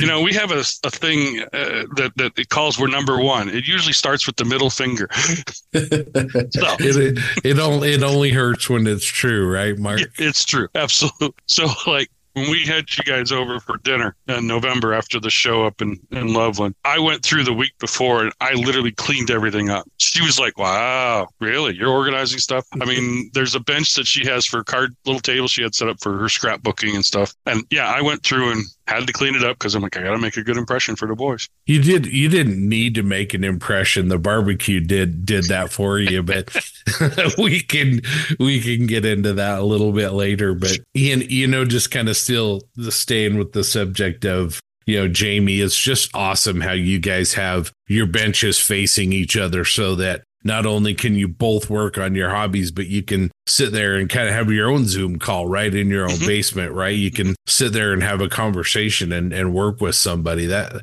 it's just it's just uh, something that a lot of modelers don't have. Yeah, it's been I've been very fortunate. I, I have a wife that supports me, um, and I support her 100 percent in all her hobbies. You know, as you'll find out.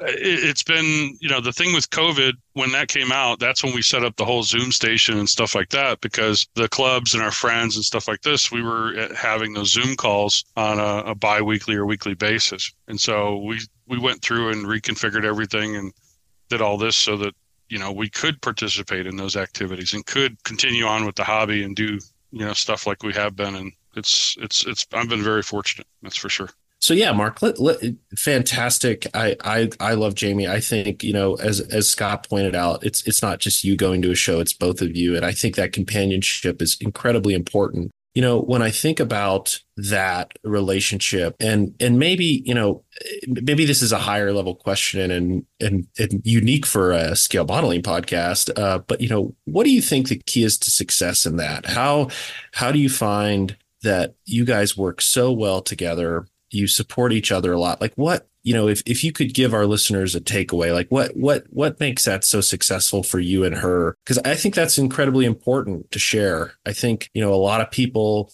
you know want to do things together with their spouse. And, and if modeling is scale modeling is a is an opportunity I, I think it'd be great to learn more about what makes your relationship so great. Because we have a lot of friends where their wives will stop in and say hi during the zoom sessions. And i think i think what you have with jamie is something very special. So you know what, what what's a key to success in that? Great. Question i hadn't prepared for.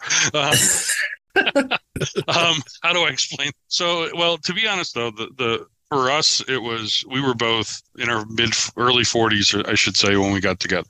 So it's been 10 years. I'm, you know, I'll be 52, 53 this year. And you got two independent people that are like porcupines trying to kiss, right? Where we're used to doing our, I had my hobbies. She has her things and her stuff. She loves to cook. That's her. I mean, I didn't get this way by, you know, saying, no, no, no, please, uh, not, not another bite. Okay.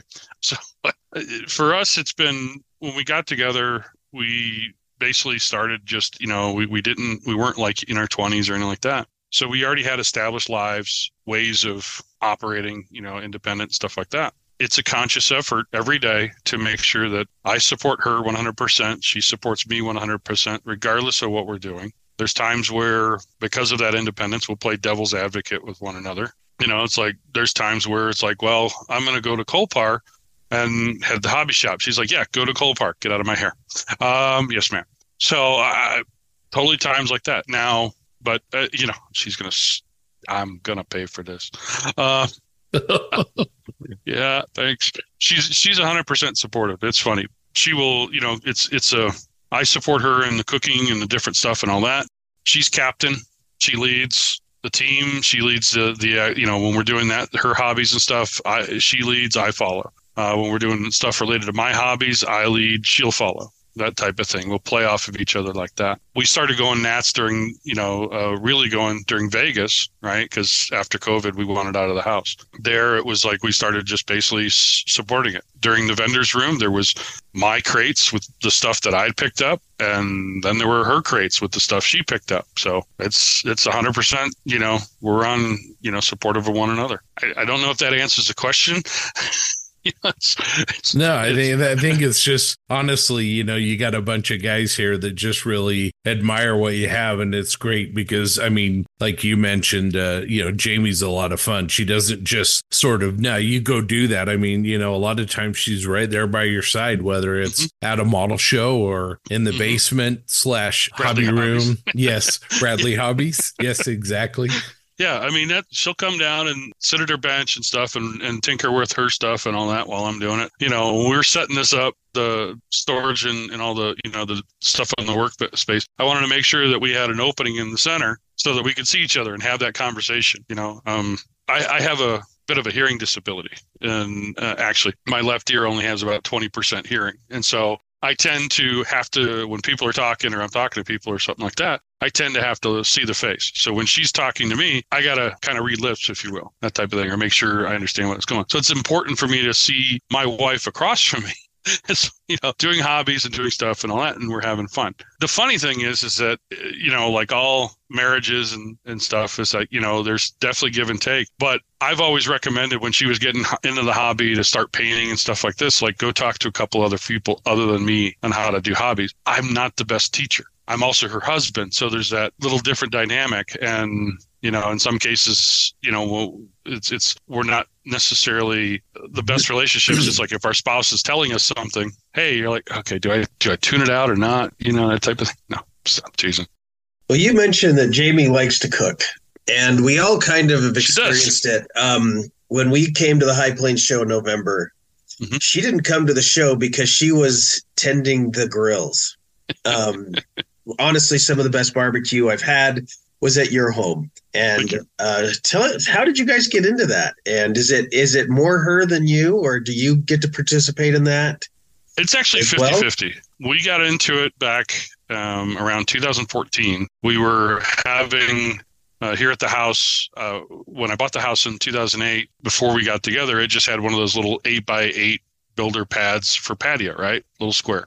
And so in 2014, we went through and wanted to basically extend the patio and, and do it all across the back of the house. So we had plenty, you know, a lot of room. One of the things we did was we had, as that was before, just before we started doing that activity, was we bought an upright uh, vertical smoker, electric, like a small propane smoker that you got from, you know, one of the DIY stores, and started playing with that. And we spent that entire summer just doing spare ribs, St. Louis style ribs. We tried the different rubs and, and sauces and stuff like that. And this is where it came in for her. More or less, her hobby was she started to tinker in the kitchen with her own rubs and her own sauces. So during that first summer, all we cooked every weekend was ribs and we gave them we had sent over metal trays with a and you know b on them to our neighbors and we'd like okay here's here's some meat try it here's some ribs and this and that try it uh, tell us what you think our our neighbors were fantastic. yeah they love this Your Two. poor neighbors. yeah seriously to this day they're like what do you got um I, I am available for beta test. seriously and we spent the entire summer going through it and some were too salty this and that and we and then when she started tinkering with our her own rub and then the sauce it was like towards about august and september it was a or B.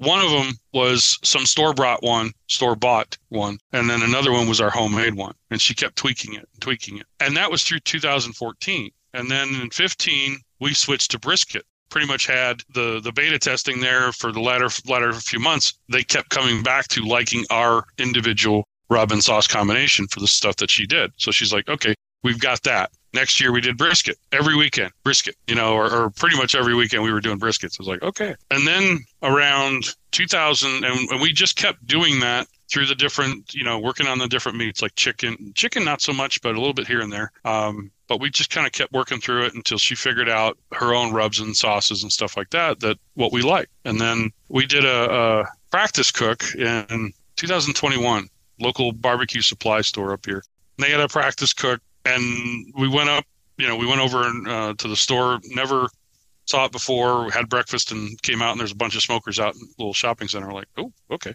and then we we went over there and they had talked to jamie about a practice cook which is you cook all four meats just like a KCBS contest.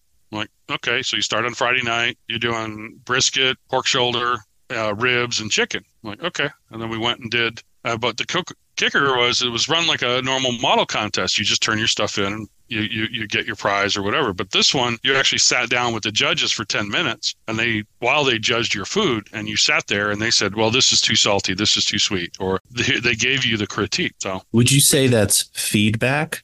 oh, yes, trust me. Oh man. I hate that word. But oh, boom. Oh, I hate that word. Uh, yes, yes, it was feedback. We were feeding them, and they were giving it back to us. I get your reference, though. but yeah, so we we did that, and then um, kind of uh, took the um, took all the advice and feed you know feedback back. To, thanks, feedback to heart, and went back and adjusted things and stuff like that. Now, what's funny is is that the barbecue supply place about six weeks later had a rib contest, and Jamie's like, "I want to enter it." Okay, we showed up on we we signed up showed up did all that. And we were expecting we had low expectations. I mean uh and and we didn't expect anything you know figured we'd be last or whatever. And we, they went through all the names and we were just sitting there looking at each other and and, and stuff. And like yeah you know we kind of figured it would be like this. And then they called their name for grand champion. And i was like I can't repeat because it's a family show what I said, but uh, clearly on the video, it's holy. and she won the smoker that we actually cooked the dinner on. And that's where, you know, we, we, we added that to our the pellet smoker and stuff. So Well, we all really appreciate how much time that y'all put into uh, tweaking it and all that. You gave uh, you gave us sent us home with samples of your your some of your rubs. I've used them both. I think they're fantastic. I do uh, recommend if anybody gets a chance, they should uh, get in touch. How would they get in touch with you? Is there? Do you have a, a? Are you shipping stuff out? Do you have a little business going with the rubs? We have a little business uh, with the rubs. We started it up a, a basically a, a little over a year ago, but it's mostly for it's it's a cottage industry. So it's spices, sweets, and meats. Uh, and here in Colorado, it's we can only do it like I put it in your hand type thing. I can't we can't ship because we're still going through figuring. You know, foods food products are there's a lot of regulations around it with the FDA and certifications and testing and stuff like that. So uh, we are saving up to get a lot of that stuff done that would allow us to. I mean, in some cases, the testing's like twelve hundred to fifteen hundred bucks a, a, a SKU. So each rub is there's fifteen hundred bucks, that type of thing. So it, it's taken a little bit money to go from there. So that's why when put it, if I put it in your hand here in Colorado, that's it. I can't ship it out of state. We can't. We don't have a website to do it. It's mostly at shows like the competition shows that we do, or word of mouth, like with you guys, that type of stuff, because we do fall under the cottage industry uh, at this time. So, so next time you guys want some, next time you're here in March, there we go. We'll hook you up. Beta testing. Yes, absolutely. Well, we hope you have a table at Commies Fest again. That that worked out really well last year, I think, for you. That's we'll see how that goes. We're talking talking about it, possibly doing that uh, in March again. Uh, we had pretty good reception with that. We sent you guys home with the leftovers, so It, it paired very well with the Tankcraft cutting mats, the Tamiya products, and the Funfetti cake. So I don't, I don't think you can get a better pairing there. yeah, they did well. Thanks.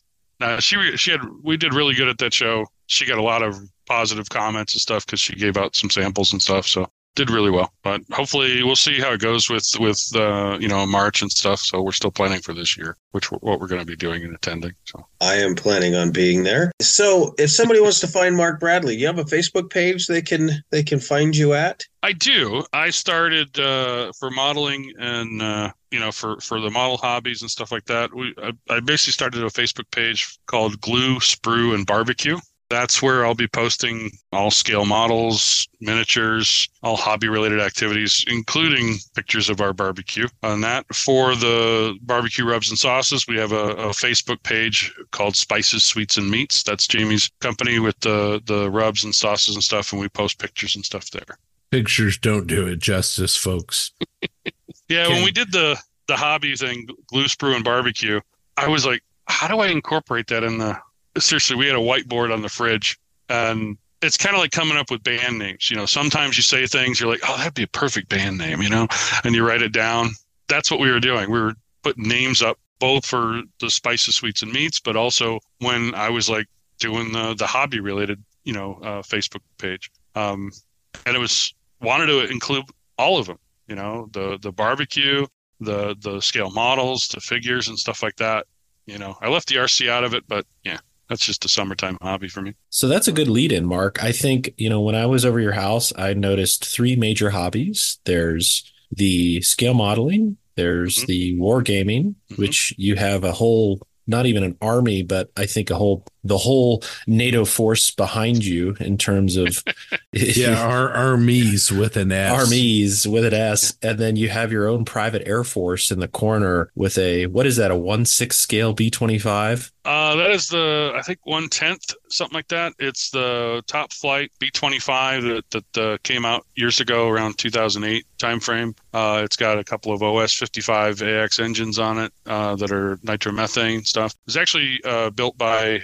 a good friend of the club and um you know he he wanted it to go to a good home when he got stage four cancer and so he he uh, uh came up and he's like yeah i'm, I'm going to sell this to you and only you uh and and he made me an offer I couldn't refuse. You know, it's like 200 bucks. I'm like, what? what? So, Two hundred dollars for that? $200. Oh my gosh! Yeah.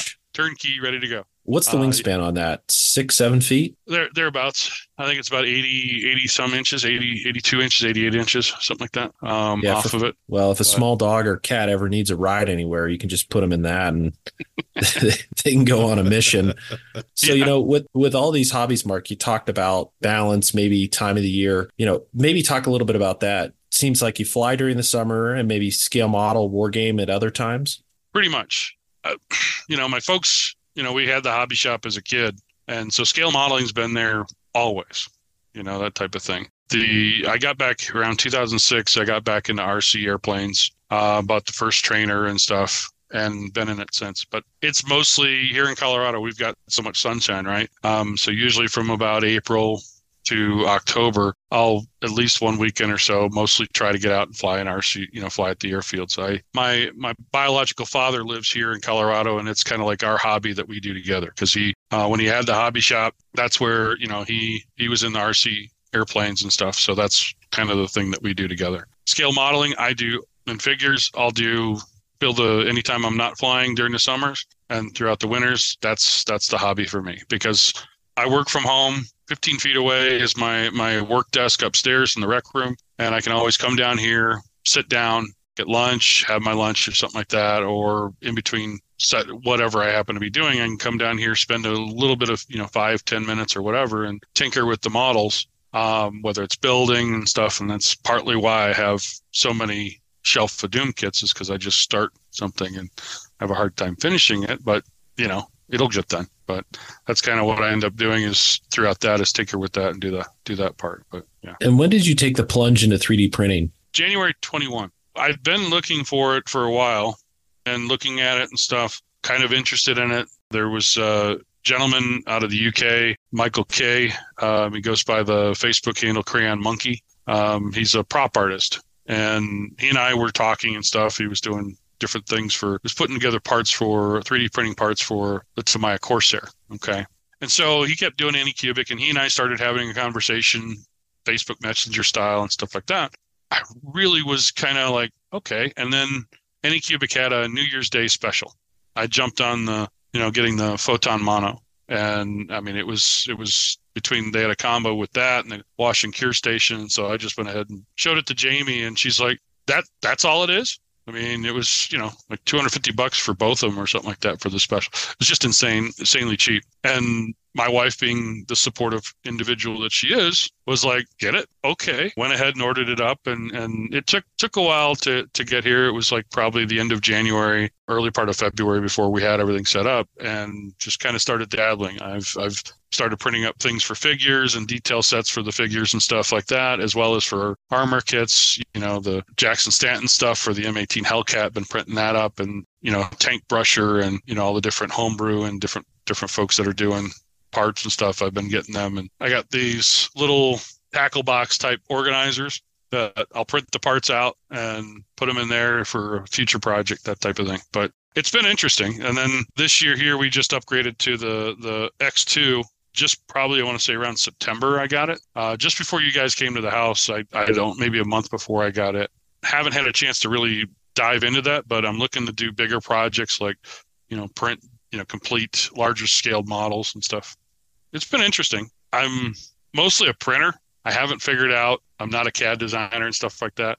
I've reached out to well a couple of folks that we both know jackson stanton and grizz um, zach grizzle and stuff for for help and they've been kind enough to to kind of like throw me a bone every now and then that type of thing. Yeah, they're Um, good people once in a yeah. while. yeah. I mean Well, I think that's encouraging because, you know, a lot of people, we talk about 3D printing all the time, and I think it, it does scare people. But, you know, if, if, if there's anything to be learned here, anybody can do it. And, you know, it, it's, it's an addiction, it seems, uh, certainly with me. And I, I think Mhm. with you as well, based on looking at your table there and how many things you have printed. Well, well, it was both. Uh, so a while back, I reached out to you know when when you guys were here, I started talking with both Scott and Doug uh, Mhm. about you know the the 3D printing, and they recommended you know Siraya Tech, and I went with that for for changing the the resin stuff, and I'm like cool. And a couple of figures and stuff that I painted so far with it, it's they're night and day from what I was using from like the Anycubic Basic, but. It, it's been a lot of fun, and I'm looking forward to printing out a lot Yeah. more stuff. And Yeah, I I mean I use Siraya Tech as well, and I have BJ DeBecker to thank for that. I had Mhm. struggled with printing, and then he talked me through it and helped out a lot. And then the the Siraya Tech stuff, especially the navy gray, I have a lot of luck with it. Now I will say, listeners, it's not for everyone. Jackson Stanton, probably listening, is throwing things across the room because he doesn't agree with Siraya Tech, but it, it it works for me. I know that saying doesn't for me. carry much weight in the world, but no, you know, all jokes aside, I think it's important. Uh, you know, you just kind of hit on it. Once you find that, you know, magic elixir and it works for you, I think it it turns headaches into, you know, smiles. And I, I remember going over to your house and just seeing the loads of prints you have, especially all those little BattleTech guys, and they look fantastic. And I think once you create, you know, once you start getting production quality stuff like that, it's it's it just makes it fun. And I can't wait to see bigger projects you do with that big Anycubic. I think you could probably print a, a Warhammer tank, probably two on the build plate for crying out loud. I might uh, that might have been the purpose behind it. To be honest, uh, I was Nice. like, "Ooh, the larger build plate. I could do a few things. Hmm, there's a lot of good, you know, over on 3D Cult or was it Cults 3D? I'm, I'm, you know, I would say 3D Cults, but uh, yeah, The it's- purple it's- site. Yeah, the purple site. Exactly. Uh, there's there's a lot of good, you know, original, you know, uh, models out there that uh, uh, I'm looking forward to printing. As we talk about your setup and your bench and some of the unique pieces you have, you know, 3D printing, wash cure stations, one of the other things I found very interesting, and I haven't pulled the trigger on it yet, and I'd love for you to talk us through it, is the little easy bake oven as you refer to. I, I think it's one of the coolest things in the world. Talk talk us through, you know, what it is, how you use it, and what are the benefits you find with it. Sure. It's so if you get the Micromark catalog, okay, they have it's called the Micro Make Doctor Dry Booth. Okay, and I have the vertical version. There's a horizontal, big, larger horizontal one, then there's a smaller version one, and it's it's essentially a dehumidifier in, in a sense, but it's perfect for the desktop. It's got multiple repositional shelves and all that nice little timer, or it can be on all that. The cool thing about it, and and it was it was one of those things like I here in Colorado, especially in the basement, I had a, a problem with clear coats. I did a, a 48 scale, the British Humber, right?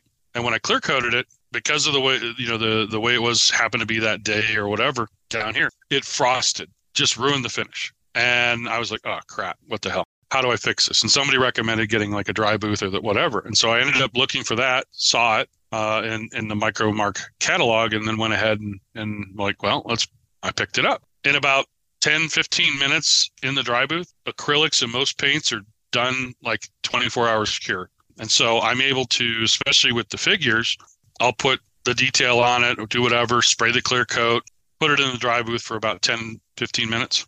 They're done. It's hard. I can go right on to weathering with enamels, oils, whatever. Throw that back in the dry booth when it's done, run it for another 15 minutes, and they're dry. So it cures everything almost, you know, pretty much to some like lacquers. It might take a, a little extra, you know, like, ooh, I'll put it in there for 20 minutes or something like that. But it's, it cures it to where there's no, I've never had a problem with a clear coat uh, ever again. I, I, I shoot aqua gloss, I shoot Tamiya clear, I shoot all the other ones, you know, the, the Vallejo and, and MIG uh, lucky varnishes and stuff like that without any issues. Spray it, put it in the dry booth, done, and comes out perfect.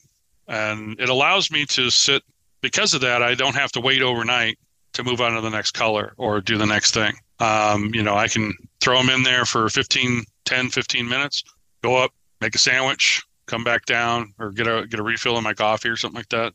Come back down, and I'm ready to start the next color. Definitely, definitely worth worth the the, the cost, and and because it's in saving me time and and effort and and frustration with having you know a messed up finish. That's pretty innovative. I, I'm, I'm gonna have to look into that. Uh, yeah, you're the you're the first person that you know. You always kept talking about this uh, easy bake oven. I'm like, what is he talking That's what about? calls you know. See, uh, you, have, you have mental pictures. I haven't tried brownies making- yet. Uh, yeah, I was know, gonna say you're down there making cupcakes while you're painting your Beef F4 jerky. Yeah, exactly. well, I want to get back to uh, Bradley Hobbies. You know, we gave you a hard time about it, but you know, you had mentioned, uh, you know, Jamie kind of bringing some organization, but you know, for for the people that haven't been in your basement, kind of uh, let people uh, in on uh, what your basement space and your hobby space looks like. What does Bradley Hobbies look like? Um, okay, so Bradley Hobbies, the, our house has what, what they call a garden level basement. So it's not this full massive basement. It's literally we're a Colorado multi level house, and so it's probably about 15 feet wide and 30 feet long. Okay, um, one portion, about a third of it, Jamie's stacked up or, or you know added the uh, garage type storage shelves you know, some plastic stuff there. So we've got one, two, three, four rows of the model kits, two long rows and then two short rows. That's where we have, she's got everything categorized for like the aircraft models are on one section. Then you've got the armor set kits. You've got the Warhammer, uh, all the all the GW and Warhammer and sci-fi kits. You got the helicopter kits, and then you've got one, two, three, four, five, six shelves of Doom. Sorry, That that would be the scratch and dent section. Yeah, yeah. and then because we've got everything, you know, the one of the half of the racks is her kits and her kits alone, but uh, like her armor stuff and all that. And then you've got our workspaces, where which are basically six foot tables, uh, folding tables that she set up with the hobby zone storage stuff. She called it storage porn when we started looking through the catalog and stuff because they're all the the little MDF, you know, the MDF stuff that you assemble and. So we bought a bunch of that with uh, during one Christmas, went through and just spent, you know, with the Dremel and putting it all together and getting that set up. And then she added a couple of extra tables along the window here for like the Zoom, the the computer setup, the dry booth, um, and then a table behind me, which has the 3D printers plus the photo station she set up. And she added uh, because the little photo booth doesn't have it. She we ended up getting these little uh, um, on off buttons through Amazon to turn the devices on and off, that type of thing. Works out well. And then the last third, if you will, is the RC hobbies, furnace, stuff like that. You know, the airplanes. And there's probably about a dozen giant scale. That's mostly what I fly is the giant scale. So there most of them are 30 to 35 cc airframes, and that's with gas. Like, and then there's, but I do have one 50 cc uh, extra that that uh, um, is, you know, basically I fly stuff like that. Yeah, really impressive uh, aircraft for sure. Um, you, you kind of mentioned that you know Jamie likes to build armor and also orc armies.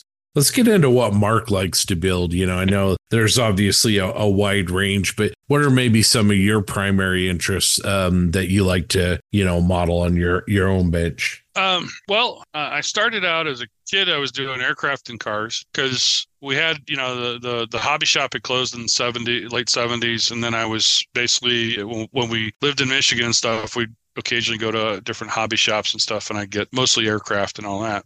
About ten years old, we moved down to Tennessee, uh, where my mother's from, and most of my teenage years, well, all of my teenage years, were pretty much there in Tennessee. And so there we were at KB Toys, and Wal- you know Walmart didn't have them back then, but we'd hit like KB's toy store and, and and other things like that. So I was doing aircraft and and some armor Testors kits, monogram, the usual ones that you could get available, and till about 89 and then we used to make yearly trips up to up to uh, uh, Michigan for visiting family and stuff from my dad's side of the family or my stepdad's side of the family. And there I would um, they would stop by a hobby shop and we picked up they picked up Hasegawa F14 72nd scale F14 for me and then the Tamiya M60A3 and that really was like ooh that was my first armor kit. I built them and, and did all that. So for the longest time, I was like strictly aircraft. I dabbled in armor. I kind of did cars and away now then until about the mid 90s when a friend of mine turned me on to Warhammer. And then I started doing uh, I was asked to to paint up a box of Space Marines for the local hobby town for display, and I went ahead and did that. And then they took the display case out, and they said, you, you know, when I finished the models, like in a month, they'd already taken the display case out, and they're like, oh, you can keep them. Okay. So I just had these ten guys painted. I'm like, okay. And then a friend of mine kind of got me into it, and you know, I'd help them for tech support, and you know, he'd give me a few models here and there and stuff like that for you know uh, that type of thing from his collection and stuff. And then I kind of transitioned into over the last 20 years, I do sci-fi models as well.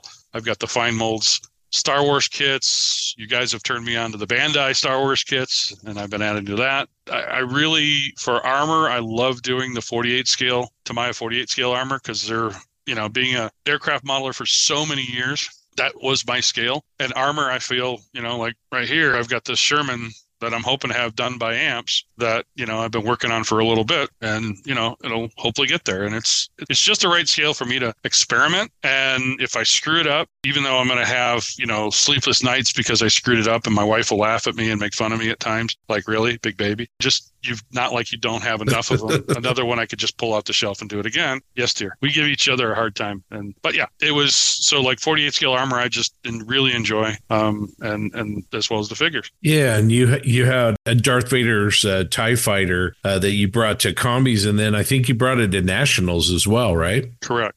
It, I was very fortunate when I took it to commies. It actually got best sci-fi, so I got first place, and then I got best sci-fi. And there's there's this great little picture of me with a buddy shot standing there next to JB, you know, like, oh, you know, holding the little little thing, uh, the, the the medallion and stuff. And then when we went to to San Marcos, I went ahead and entered the category, and um, I got a first place for it there. And I'd never. Uh, we took stuff to Vegas. We took stuff to Omaha.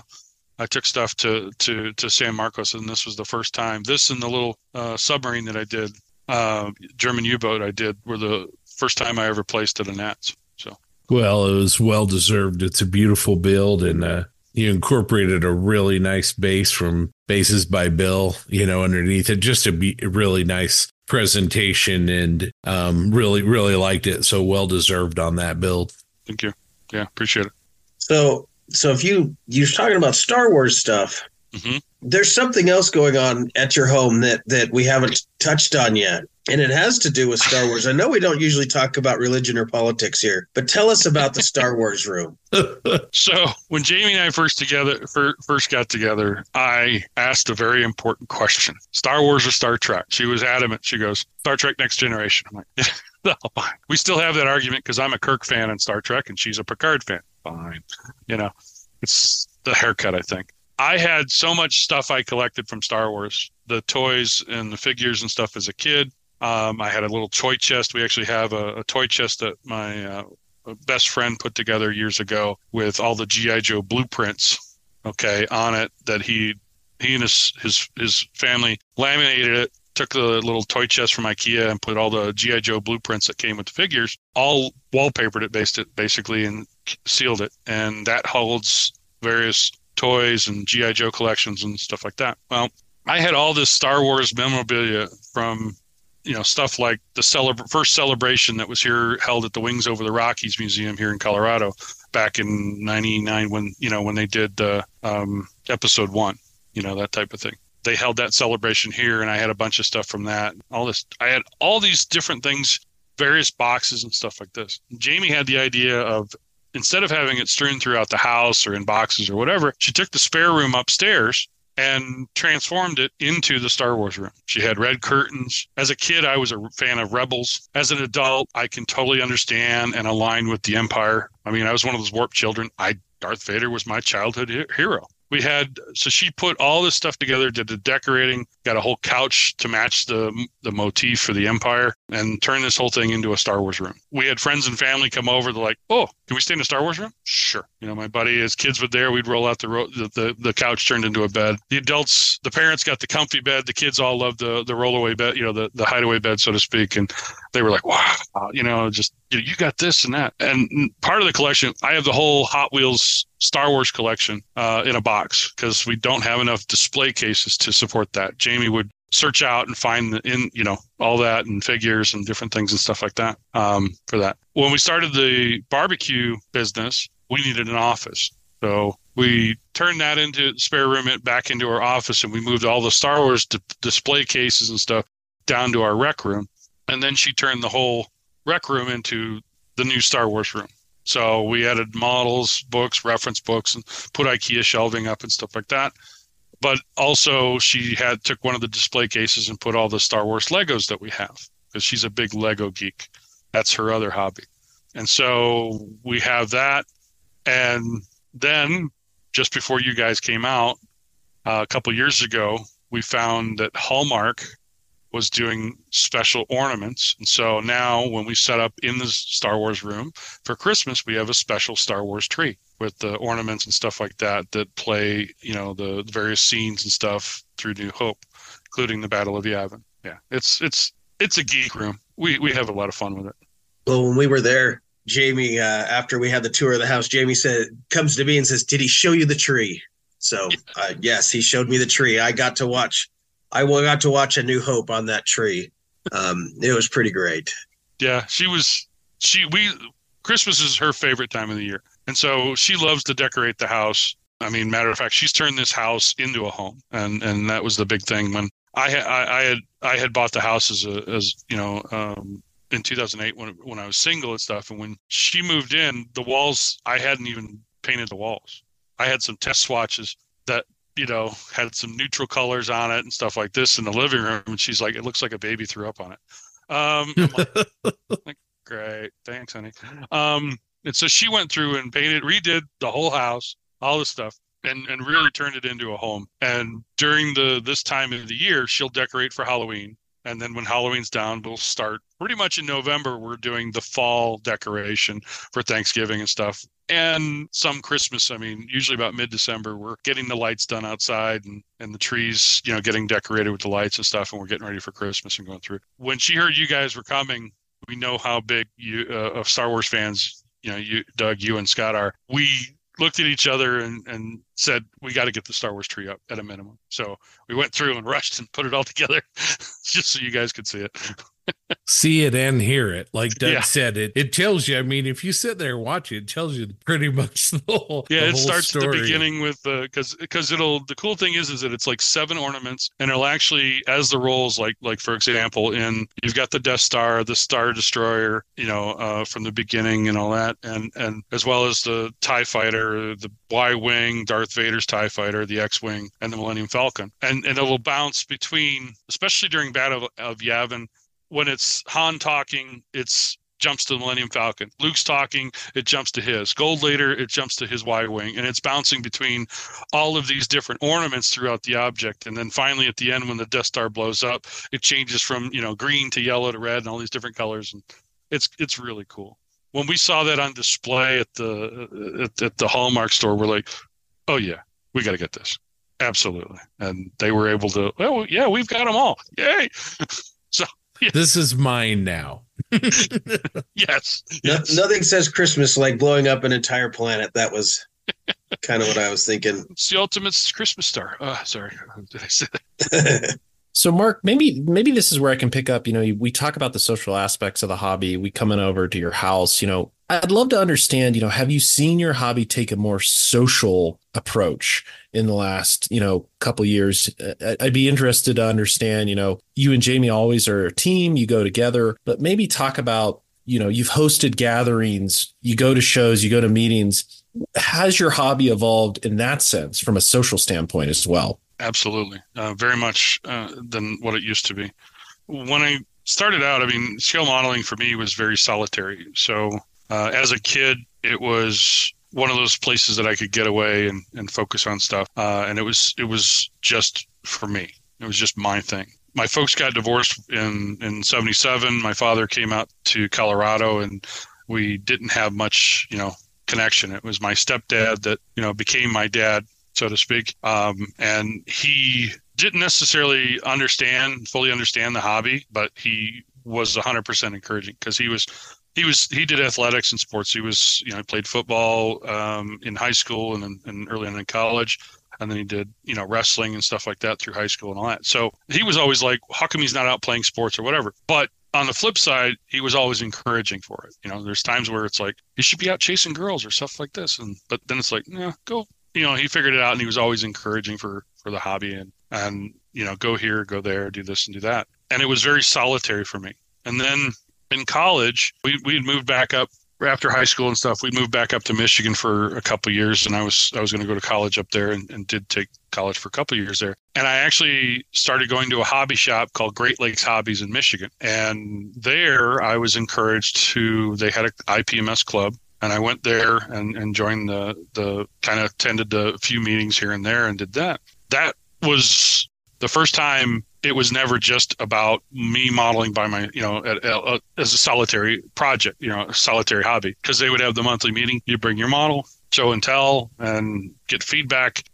right thanks john um, but you get the feedback and stuff on it, and and and it was and it was great. It was it was just a fantastic time. And then I moved out here to Colorado. I came out for for Christmas Christmas vacation and and stayed 32 years later, still on the Christmas vacation when I first moved out here, I started looking around for different clubs and started uh, found one up in the Loveland, Fort Collins area called High Plains Maulers. I started going there on their monthly meetings, but still everything was, you know, it's still a solitary hobby. And then when social media hit, things kind of changed because with Facebook, uh, especially the last five or six years or so, um, I started sharing my hobby on my personal Facebook feed and getting feedback from friends and stuff like this that were that happened to be modelers or what. And I also had some folks that knew I was in the hobby, friends and family and stuff, and then they but they never really saw my work. And I posted that up there, and all of a sudden my you know cousins and stuff were like pinging me up, like, dude, that's awesome. You know, you should be doing it. How can I do it? Okay, um, well, this is what we did, and I started going through that. But then with the social media aspect, that's more and more become you know posting things to the facebook group like the posse you know? Um, that's been great because i put stuff up there and you get real feedback real critiques you know positive and negative. Uh, and you're like okay i can i can work with that or i can choose to ignore that or whatever. Um, and it's always been it's been a great experience for me. Meeting you at nats john i didn't know anything about the podcast before then. I wasn't really into the facebook groups and stuff like that until you know we took your seminar so it's your fault. So we took your seminar, and you know you showed up late. Oh no, I'm teasing. That's the day you were at the airfield, and no, like I got to take the walk. Sure. I want to thank Ian Bonner again for tap dancing in front of everyone. yeah, he did a good job. You know, and and and it was it was great. And I, you know, met you a few few times throughout. Jamie was had been we'd been following you on Facebook and stuff, and Jamie was like, you know, got to take a seminar I like this guy. Okay, we didn't really know you that well at that that time, and now we do. And then that kind of led to the other folks meeting Scott and Doug uh, and, and the other folks posting on, uh, you know, posting on the social media. And, you know, I, I, started the Instagram for, you know, sprue glue and barbecue to post the stuff there. That's been great. It's, it's opened it up a lot from me just being at a workbench as a kid or a young adult or an old adult for that matter and getting feedback, getting, you know, positive and negative stuff. And like, it's just been great. Does that answer the question? Yeah, no, I think I think it answers it perfectly. And you oh, know, yeah, we ramble. no, no, that's that's what we like. We we like rambling guests. um, you know, but well, you I mean, picked a good one, me. but you know, it's it's kind of like we we we joke around. Hey, we all coming out to commies, you know, and it's like, yeah, there's a model show, but that's not what it's about, right? I mean, it becomes the model yeah. show is is sort of what you buy the ticket for, and then it's it's all the you know having barbecue with you and Jamie and hanging out and watching night shift videos and you know sitting around John's table till two o'clock in the morning. You know that's really really what you know this hobby's all about. And like you said, getting to know people. You know you you don't actually live that far from John, um, but yeah. You, yeah, but you you really know him, you know, and and you know we all have those stories. You know, uh, one of my best buddies in the world is Josh Buck, who lives literally less than a mile from me. And the way that I met him was through the posse. He sent me a message and he said, "Did you say you were from Eagle Mountain? You know, on on on the posse?" And it's like I live in Eagle Mountain, and I'd never met him before. You know, and it's great. Obviously, the hobby, you know, being social and you know everything is great, but getting to know you know, I, I mean, you guys are so generous to bring us into your home and and to feed us. And it, it, was so much fun getting to know you and getting to see your work and getting to see where your work comes from. You know, that's that's incredible. It, that's, it, that's been the best the last several years. I mean, since meeting you guys initially, John and, and stuff like I said at Vegas, and then when we were talking to him, and he's like, "Oh, I'm I'm moving to Parker," and we're like, "Oh, let us know if you need anything," you know, and that kind of started that. And then you know, having you guys come out and all this, it's like because we love to cook. You know, normally we were, you know, because we love to cook food and all this, it was a great excuse to like, hey, let's go feed these guys. Okay, food is the great. You know, uh, it, it opens up so many doors, for, except for you know, oh yeah, uh, unless you run across a vegetarian like Mr. Munsell and, and, and Mr. Drayton. Like, I'm sorry guys, but yeah, we cook smoked meats. Sorry. Normally I give the cornbread was great too. it was funny is uh, Steve when we were at San Marcos, Steve's like, "Here, here's some extra value gear stuff." Okay, cool. And I'm like, "We'll hook you up with rubs and sauces, and you know, next time, you know, if you come to come to Denver, we'll give you a barbecue." He's like, "I'm a vegetarian," and I'm like, "That's your problem, but we'll still give it to you." you know mark that kind of leads me to my next question you know sort of what's what's next for mark let's start with your modeling you know what are what are some projects that you're kind of excited about uh, aside from the scratch and dent section of of uh, Bradley hobbies uh, what are you excited about and uh, do you have kind of as as a follow on do you have kind of a magnum opus or something really big and grand you'd like to like to do at Bradley Hobbies, we yeah, we have that. We have that. So this is so for me. Um, I plan to make the trek with you guys to AMPS this year for the AMPS Nationals and stuff. And so, two projects of mine that that I want to try and get done for AMPS. One is the 48 scale Sherman that I'm working on here. I want to get that done for for so it, it'll make the trip for that. The other one I'm doing is for Project Overlord. Is I'm doing the M8 Greyhound from Tamiya I was agonizing over do I do the interior, do I not? I've decided I'm closing it up as far as the hatches. I'm just going to kind of add some value stuff and some little details. That way I can get it done for Overlord. Possibly for commies, I'd like to try and get because uh, our friend Steve Baker roped me into the buddy build for the 109K for the Eduard 109K. I'd like to try and get that done. The cockpit's done. I kind of got buttoned up before the holidays, uh, and so I'm I'm to the stage of painting the exterior. I'd love to get that done for Commies Fest. Worst case, uh, but definitely by Nats uh, for Madison this year. And then I'm painting Dark Angel Space Marines and stuff because that's for the Wargamer side. I want to try and get a new Dark Angels Army, Space Marine Army uh, ready for for this year follow on later this year. And then for Nats, the airplane, but I also want to do the Bandai TIE Interceptor that I picked up with the San Marcos decals that Rob Booth and those guys put together. Uh, fantastic team, fantastic set, and and I'm looking forward to that. That's a great um, sheet. That scheme yeah, is going to look it, really, really yeah. great on an interceptor. It, it, it, that's the whole reason I got that kit. I mean, uh, it was it was just for that because I had the fine mold one, um, and it's just a little smaller for the decals. And I was like, got it. So it was it was sized specifically for the Bandai. So I, I did the search for it, and, and I'm looking forward to that getting that kit done. But this year for the shows, I'm looking at AMP. You know, the two shows here in Colorado, Commies Fest in March, the High Plains Con in, in the fall, AMPS this year, as well as uh, I the Nats in Madison this year. Those are probably the shows that we're going to be attending. Unless there's another show like say in Salt Lake, we'll probably make the trek if if it you know who knows. So uh, any other local shows as for the Magnum Opus model, it used to be things like I had the Fine Molds TIE Fighter, or excuse me, Fine Molds Millennium Falcon. And that one, I was like, I'm going to probably build that. But a few years ago, I started doing research. My grandfather on my mother's side was a flight engineer on a B 24 Liberator during World War II. He was with the 8th Air Force 44th Bomb Group, 506 Bomb Squadron. And he was basically a guy who did the center turret or the top turret. And so I recently came across this uh, at a hobby shop uh, called the Model Cave in, in, in Michigan. Um, uh, came across the Hasegawa 172nd scale Liberator. And I've started putting stuff together uh, for one of his aircraft. Because he's with the 8th Air Force, they basically took all the service records there's a there's a volunteer organization that's taking the service records for the 8th and 9th Air Force and digitizing.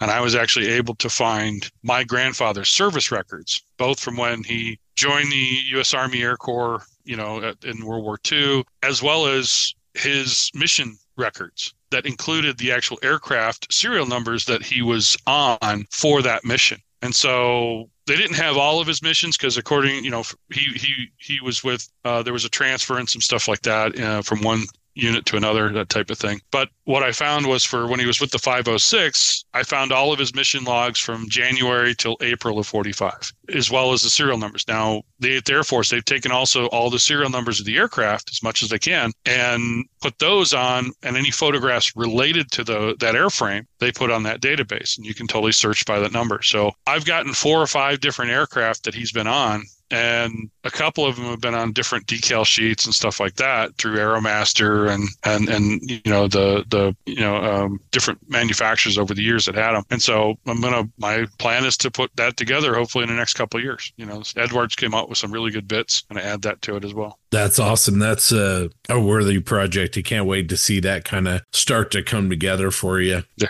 thank you. So, uh, Looking forward to any any uh, sporting events in the near future you might have uh, passing interest in, Mark? Ah, I think there's one tomorrow night. Uh, and and you know the the well, being from Michigan, I happen to be a lifelong Michigan fan. Also, you know, it's it's just through my from my childhood and stuff. My my dad was a redshirt freshman for Michigan uh, back in '69 until he tore his shoulder in, in practice, and that ended that career. We always, as a kid, adulthood, watched the games. I'm a huge Michigan fan. Matter of fact, Jamie's got a little placard that says "Go Blue" above our thermostat and stuff like that that we always had in the house, and you know this and that, and a few other things.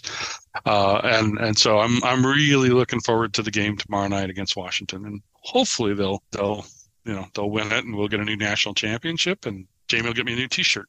Well, uh, best best of luck on that. So, uh, any any parting shots? Any uh, any other things that you want us to know about uh, Mark or uh, Bradley Hobbies or anything else? We have everything. My irresponsibility means we have everything. So We No, have it, it- so you don't have to. pretty much. That's right. I mean, it, it's it's been you know I've been collecting stuff for thirty years, thirty some years since I got out here. For those who haven't had a chance, uh, if you if you do get out to commies and uh, you know you get a chance to sample uh, Mark and Jamie's cooking or their hospitality, or just sitting and having an incredible conversation with them, they're great people. And and Mark, um, you know, you're a, a tremendous modeler, so we really really appreciate you being on with us. Um, you know, kind of uh, going back to social media links, Instagram, Facebook. How do people uh, access your modeling and and more about you? Sure. Basically, fa- Facebook for modeling page and stuff is called Glue, Sprue, and Barbecue. Um, that's the one where we'll put I'll put all the model related activities and stuff like that. That's both on Facebook as well as Instagram. We've got for our barbecue stuff, we've got our spices, sweets, and meats, but you know that's on Facebook as well. But like I said, that's mostly for following. Jamie will post pictures and or we'll post pictures and stuff on that. Yeah, for the most part, glue, sprue, and barbecue is, is how you can get in touch with me and follow along. Awesome. You can also see Mark's work on the posse, as he mentioned. You know, check out what he's doing on his bench and uh, his uh, several armies there behind him as they get painted. Hopefully, we'll we'll see those pop up on the posse as well. Mhm. So, anyway, uh, Doug, JB, anything else for our guests? I just want to say thank you for everything. Thanks for being our friend and hanging out with us for all these years now and sharing your time and your uh, your meat and your modeling with us. I just have to echo what Doug and Scott said. You know, Mark, we started off as acquaintances, and now I think we're best of friends. And I'll, I'm a little biased in this, but I think that's the the force of the Plastic Posse podcast. You know, we we look for people like yourself and Jamie. We want to be friends with you. We want to get to know you, and we want you part of the family. And I think that's what we have here. And certainly can't wait to see you both again. And you know, to our listeners, uh, this is just a great example. We were strangers two years ago, and now uh, now we're best of friends. So I, I think it's just a, a principle that we take is, you know, say hi, stay happy, uh, and keep in touch and, and, you know, focus on the things that bring you joy. And that's certainly the scale modeling that we love to discuss. And then also, as Doug mentioned, the meats. So with that, You're again, just thank the you so much. Oh gosh. Oh, my Lanta. Yeah. So we'll, we'll gosh, yeah, extend the this cookies are pretty. we'll extend too. this interview. Um, I I think the biggest, you know, Texas was great, but I'll never forget the bag of treats that Jamie showed up with at our table in Omaha, and I think you know that was sugar overload. But I just remember the bag, and it, it's like one of those magic tricks. Things just kept coming out of it. Um, but certainly amazing. I also, you, the cookies were great. I'll be honest, I love the trail mix. That was that was like really good. I could use that again. she, she that that's the one we we put together for all the road trips back and you know every year we go back to Michigan or drive to Nats. And that's the one she puts together. It's a little bit of the normal trail mix and she'll add a little bit of this and that. She's been sprinkling our she has her own rub combination for that too. And it's just oh yeah it's I'll sit there and we'll have the big Ziploc gallon baggie on the co- center console and either one of us is we're driving down the road home, recreating you know Homer and a donut. So uh yeah Thank you. She she when we were Omaha when Jensen was coming to you know for his first ever Nats and stuff like this, and you guys were talking about road trip snacks. That's what inspired that. We're like, oh yeah, okay. You know, we we she started putting all those cookies together uh, for it, and and it's going to become a Nats tradition for us. I mean, so anytime we'll see you guys, there you go. Yeah, she seems like she's really, really good at taking care of people. She's she's a tremendously generous person. She is. You're- She's fantastic. You're a lucky man. I, I will say yes to that all day long, and and absolutely. I mean, she's she's the best thing that ever happened to me, to be honest. And and and I and I couldn't be happier. Except when she takes one of my model kits and says it's mine, and you know I wasn't smart enough right off the bat to get two of them because I should have assumed she was going to like it. Yeah, come on, Mark. That's what she. That's the message. You know, come on, man. Get two. That's Kind of it. Awesome. At Bradley Hobbies, we have that times We have two. That's right. That's right. Well, Mark, thanks again for your time. It's been a lot of fun, and uh, we will see you very, very soon. And uh, can't wait to uh, see what you bring to the show and uh, just hang out with you again. Thank you, gentlemen. It's been an honor always. Good work. Awesome. Thanks, Mark.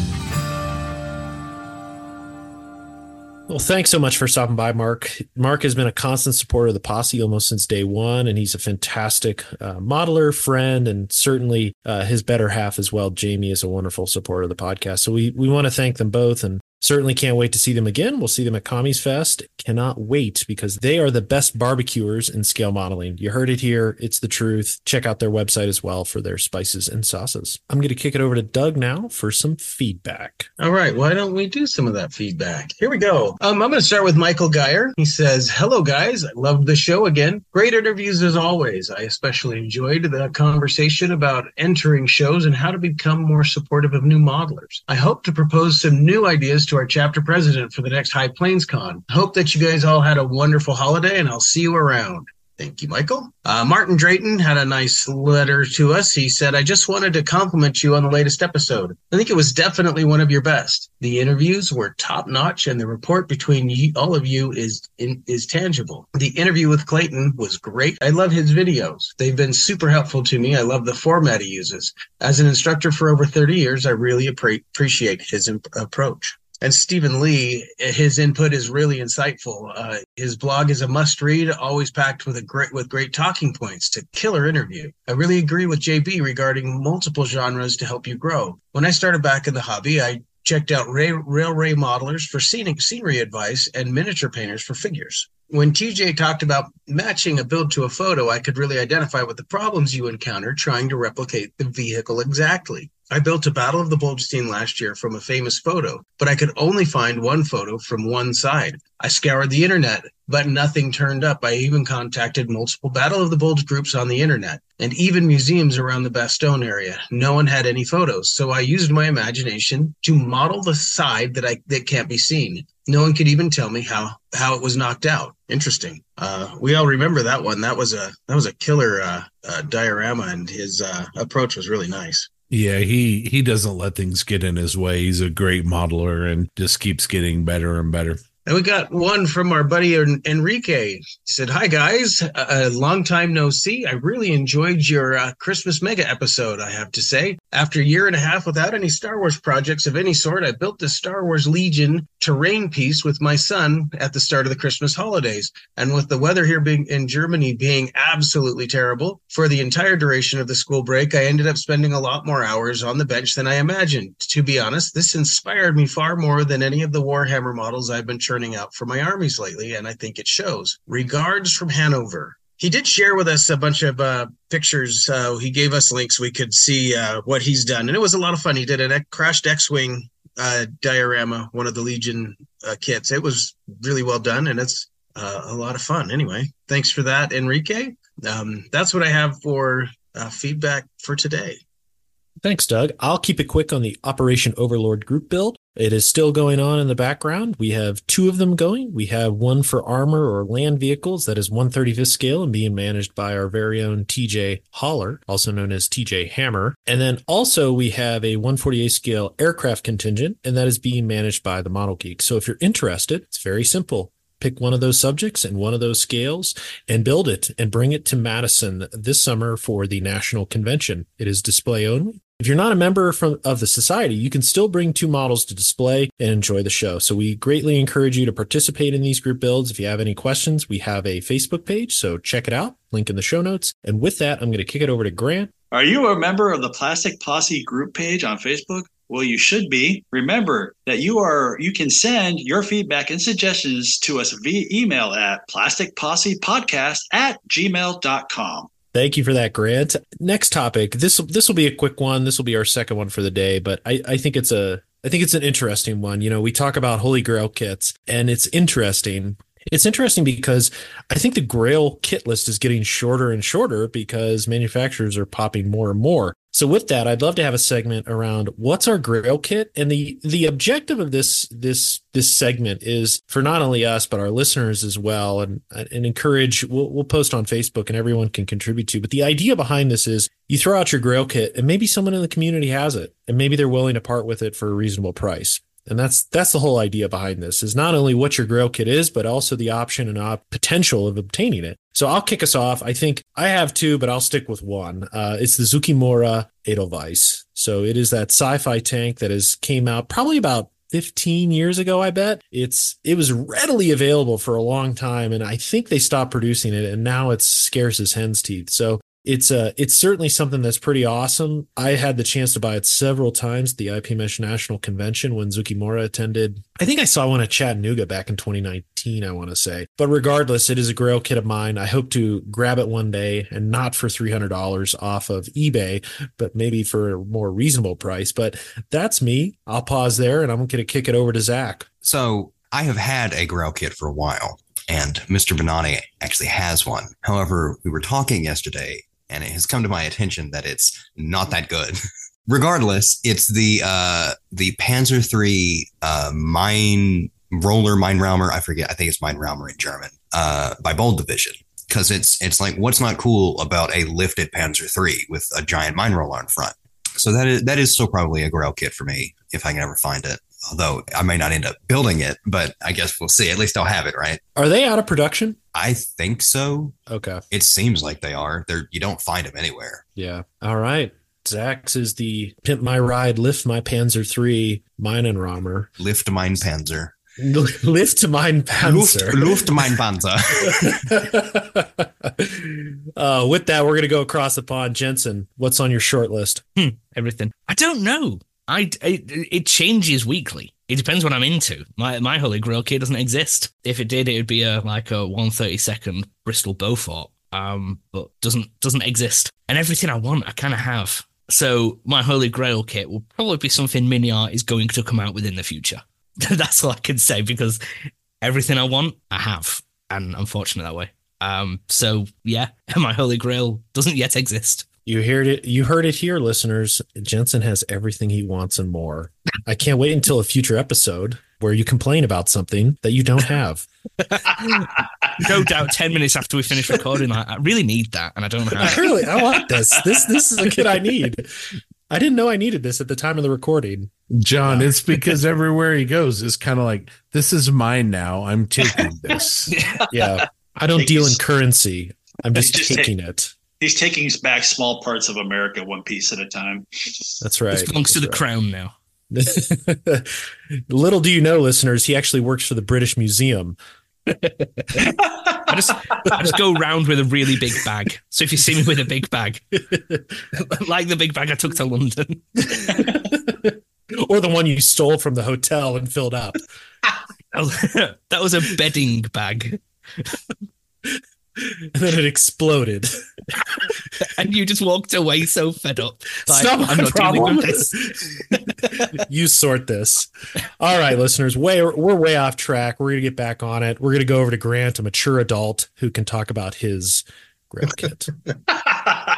you said that with a straight face too. My uh, Grail kit I thought about this for a little bit. I, I it's not really that hard to get. I don't think. I want that big, huge Tamiya Enterprise, the older one. You know that big, big one they had. I don't know if The it's still. bathtub one. Yeah, the one. monster one that they did in the 80s or 90s or whatever it was. That was had the beautiful painting on the front cover of the box. It just had some great. That's probably you know that that's probably one of those kits I would love to have. More realistically, I think the the Sherman with the huge wheels on it. Someone I think someone built that for a Sherman Challenge. Um, before. But yeah, you know the big mine roller wheels are on the front, and the back, the smaller ones in the back. I think that would be a kind of a uh, that would be a, a good one to try and build also. Awesome. All right, we're gonna go back to Utah. We'll start with Doug. I'm guessing it's something sci-fi, but feel free to surprise me. No, it's totally sci-fi, and it's not even Star Wars. It's never been made. I mean, it's been made in garage kits. It's been made in resin, but I want a Gunstar. I would Mm. love a Gunstar that was from Last Starfighter. Yep. I would love one that was injection molded with styrene instead of resin because I don't want to play with huge chunks of resin. But but I mean a lot. I don't even have a lot of space for for display, but I would want that one big Yeah. you know something that would sit 18 inches tall that would be just so cool. Um it was one of those imagine you're i'm a 15 year old boy watching a movie about a guy that goes to space because he was good at a video game. I wanted that. I wanted that for me. So so yeah and the ship was really cool for its time although i think you could probably make it um you know a little bit dingier and have a lot of fun with it because i mean that thing was squeaky clean. Why? Because it was like early early early cgi in this uh that spaceship so uh but i just i just imagine that would be a lot of fun that'd be just tons of fun That's a great ship, man. I, that bring back some serious memories right there. Was it Arizona where the guy lived in the trailer park in the middle of nowhere? it was in the middle of the desert i don't Yeah. know what state it was in but Yeah. it was Oh, it's a great movie. Just just print one, man. They have STLs. yeah i don't have that kind of a printer Yeah, my printer couldn't handle that Fun fact: Scott does. no pressure.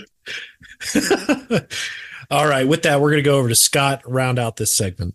Yeah, I've been fortunate in that, you know, really a lot of the, you know, when it comes to what you want a kit of and you don't have, um, you know, most of it's either been made or I can 3D print it, you know, like we've kind of talked about. But I am still waiting for a 116th scale Hetzer, um, injection molded Hetzer. I think they would sell a billion of them, at least two to me. And then also a 116th scale, uh, some World War II motorcycles an Indian, um, an Indian chief, a Harley Davidson, you know, some of the German motorcycles, a Triumph. That would be great. I think that's a perfect scale for those. And I'd like to see those done. And then, you know, as far as kits, you know, I've got some kits. Uh, Mr. Uh, Bradley, who was our guest, handed me a, a monogram Colonial Viper that was sealed when we were at Bradley Hobbies as a gift. Thank you very much. It's uh, tremendous. I'm kind of been wanting lately. You guys, any of you guys remember the the old monogram 172nd scale F16 XL?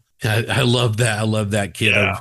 You know, I love some of those old classic kits. Like I have a couple copies of the old monogram 148 scale OA4M Skyhawk that the tail says Marinis instead of Marines on it. That that for me was kind of a bit of a holy grail kit. So anyway, but yeah, I'm I'm kind of kind of hoping for a Hetzer and some bikes. Nice. All right, we'll we'll we'll round out this segment, but I do want to throw one more in because it's such a hard kit to find. MiG Productions Panzer 38T Walker. It was built by Adam Wilder for the box art. You can't find it anywhere. If you have one, I only saw it once and it was 80 bucks and I should have bought it. But if you got one, you're willing to let it go, please let us know. I, I've got a quick question. Submarines, the the fish submarine. Who did those? Oh, Michael Fichtenmayer. Yeah, I have. he. I've got the fish submarine, but there's the other one. I there. Yeah, Oh, There's I can't there's two. There's the long snout one that was his Yep. second, and his first one was the one that Mike Rinaldi did Yeah. on his single mission book, I think, or single Yeah. model book. That is, single model. Yeah, yeah.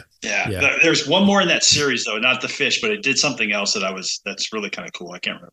And I also have the photo etch coral that was available Oh, too wow. for that. Yeah. Wow. So yeah, the Industria Mechanika stuff is pretty rare. He, I know he stopped producing resin stuff, so whatever's out there is is all that's out there, and they Yeah. pop up from time to time. Yeah, uh, but yeah, th- those are certainly Grail kits, all of them. I got the two, the the two, the fish submarines. I got the the short nose one at Nationals last year in Texas. Oh, The guy behind us was selling it, and I got it for fifty bucks. Oh, So, jeez. yeah. So, but yeah, there's yeah, it's That's another one. No, that's that's good. His stuff is certainly uh, are turning into grail kits, and because he's moved more to STLs. But no, it was a good segment. So, listeners, if you're interested in something, throw it throw it on the post that we'll make on the Facebook page, and we'll see what we can find and help each other out. So, with that, we're gonna go to Jensen for a little bit of cross promotion. Yes, we are. The Plastic Posse is just one of several scale modeling podcasts. If you're interested in more scale modeling content, you can head over to modelpodcasts.com,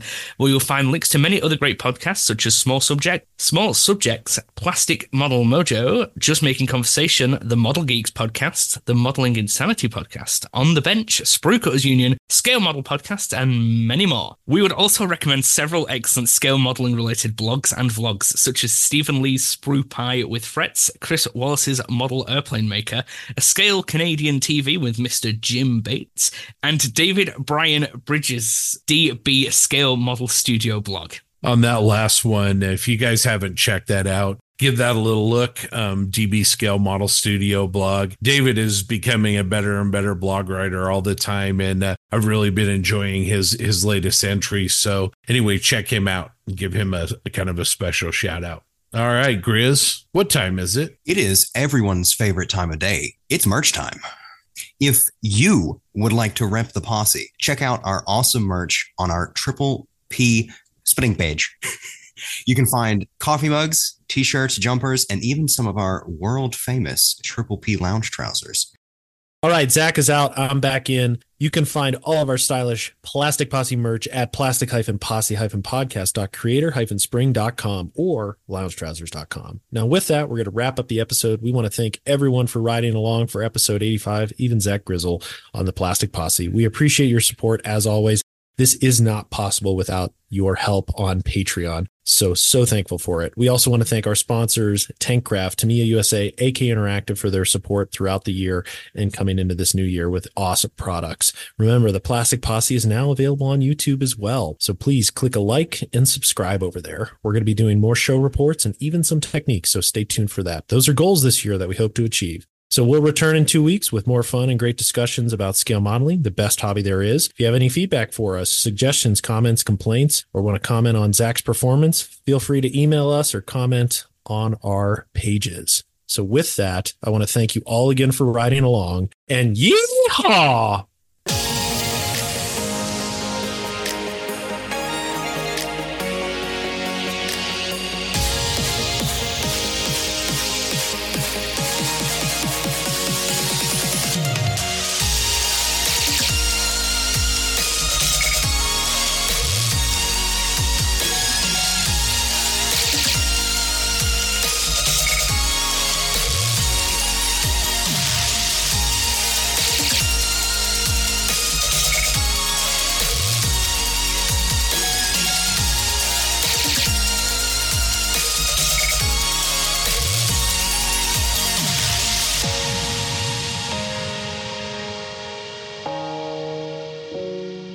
One of the ways that you can help to support the Plastic Posse is to become a Plastic Posse Outrider.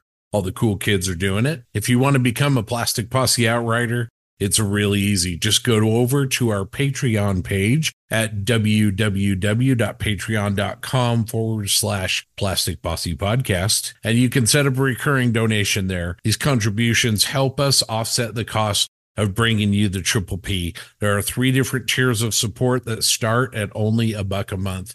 And there are some great benefits to being an outrider, like early access to podcasts, premium access to the host, the chance to appear on a podcast, and exclusive triple P content and social events at model shows. Also, just wanted to let people know uh, when you do make contributions besides equipment and hosting fees, what we use these funds for are plastic posse coins, swag. We uh, sponsor categories at, at model shows. All of the money that goes to the Patreon goes back to the community. And we really appreciate everybody's support. Let's recognize our amazing deputy marshals. These guys step up and help the posse do what we do. We sincerely thank them for their support. And our Yes. deputy marshals are Casey Gray, Mike Norris, Stephen Rodwell, Rick Cooper, Tim Gidcombe, Dan Newman, Robert Blocker, Tyler Moore, Derek Post, Craig Flynn, Brian Kreiner, Scale Model Craft, Ken Childress, Nick Butta, Drew Gardner, Scott Hall, Frank Perone, the voice of Bob, Jeremy Diamond, Ryan Smith, Terry Wilkinson, Chris Lovewell, Andrew Callis, Ethan Eidenmill, Bruce the Model Noob, uh, Steve Baker, Eric Degleish, Joe Porche, Patrick Brown, Steve Schaefer, Jay Kidd, Brandon Gentry, Robert Klein, Mark Ewing, Ted Kawahara, Toadman, Model Doc, Doug Reed, Greg James, Les Workala, John Everett, Josh Buck, Thomas Bannock, Mark Bradley, Zach Pease, Joel Munson, Eric Brubaker, Jeremy Moore, DB Scale Model Studio, Matt Johnson, Jeremy Elliott, Mike Talley, Previous Seat, Mediocre Middle Aged Modeler, Dan Nuffel, and JC Osborne. And a happy birthday to Nick Butta and congratulations on your Wolverines, Mark Bradley. Let's also recognize our excellent posse foremen. These foremen are outriders who give the deputy marshals a hand. Keith, James, William, Tim, Jeff, Eddie, Ross, George, Gary, Warhoff Models, Ross, Eric, Len, Cliff, Eric, Papa Steve, Red Beach One Studios, MD Models, JV, Damien, Kieran, Cody, Tim, Nukeman Mike, Greg, Ash, Irish Pat, Paul, What's the Deal with iBones Models, Mr. Grizz, Jackson, MAK Armor, Chris, Lee, and Jamie. And of course, the Posse Outriders. Please consider posting a review of the Triple P on your podcast platform. Each five star review helps another modelers find the Posse podcast. Thanks again, guys.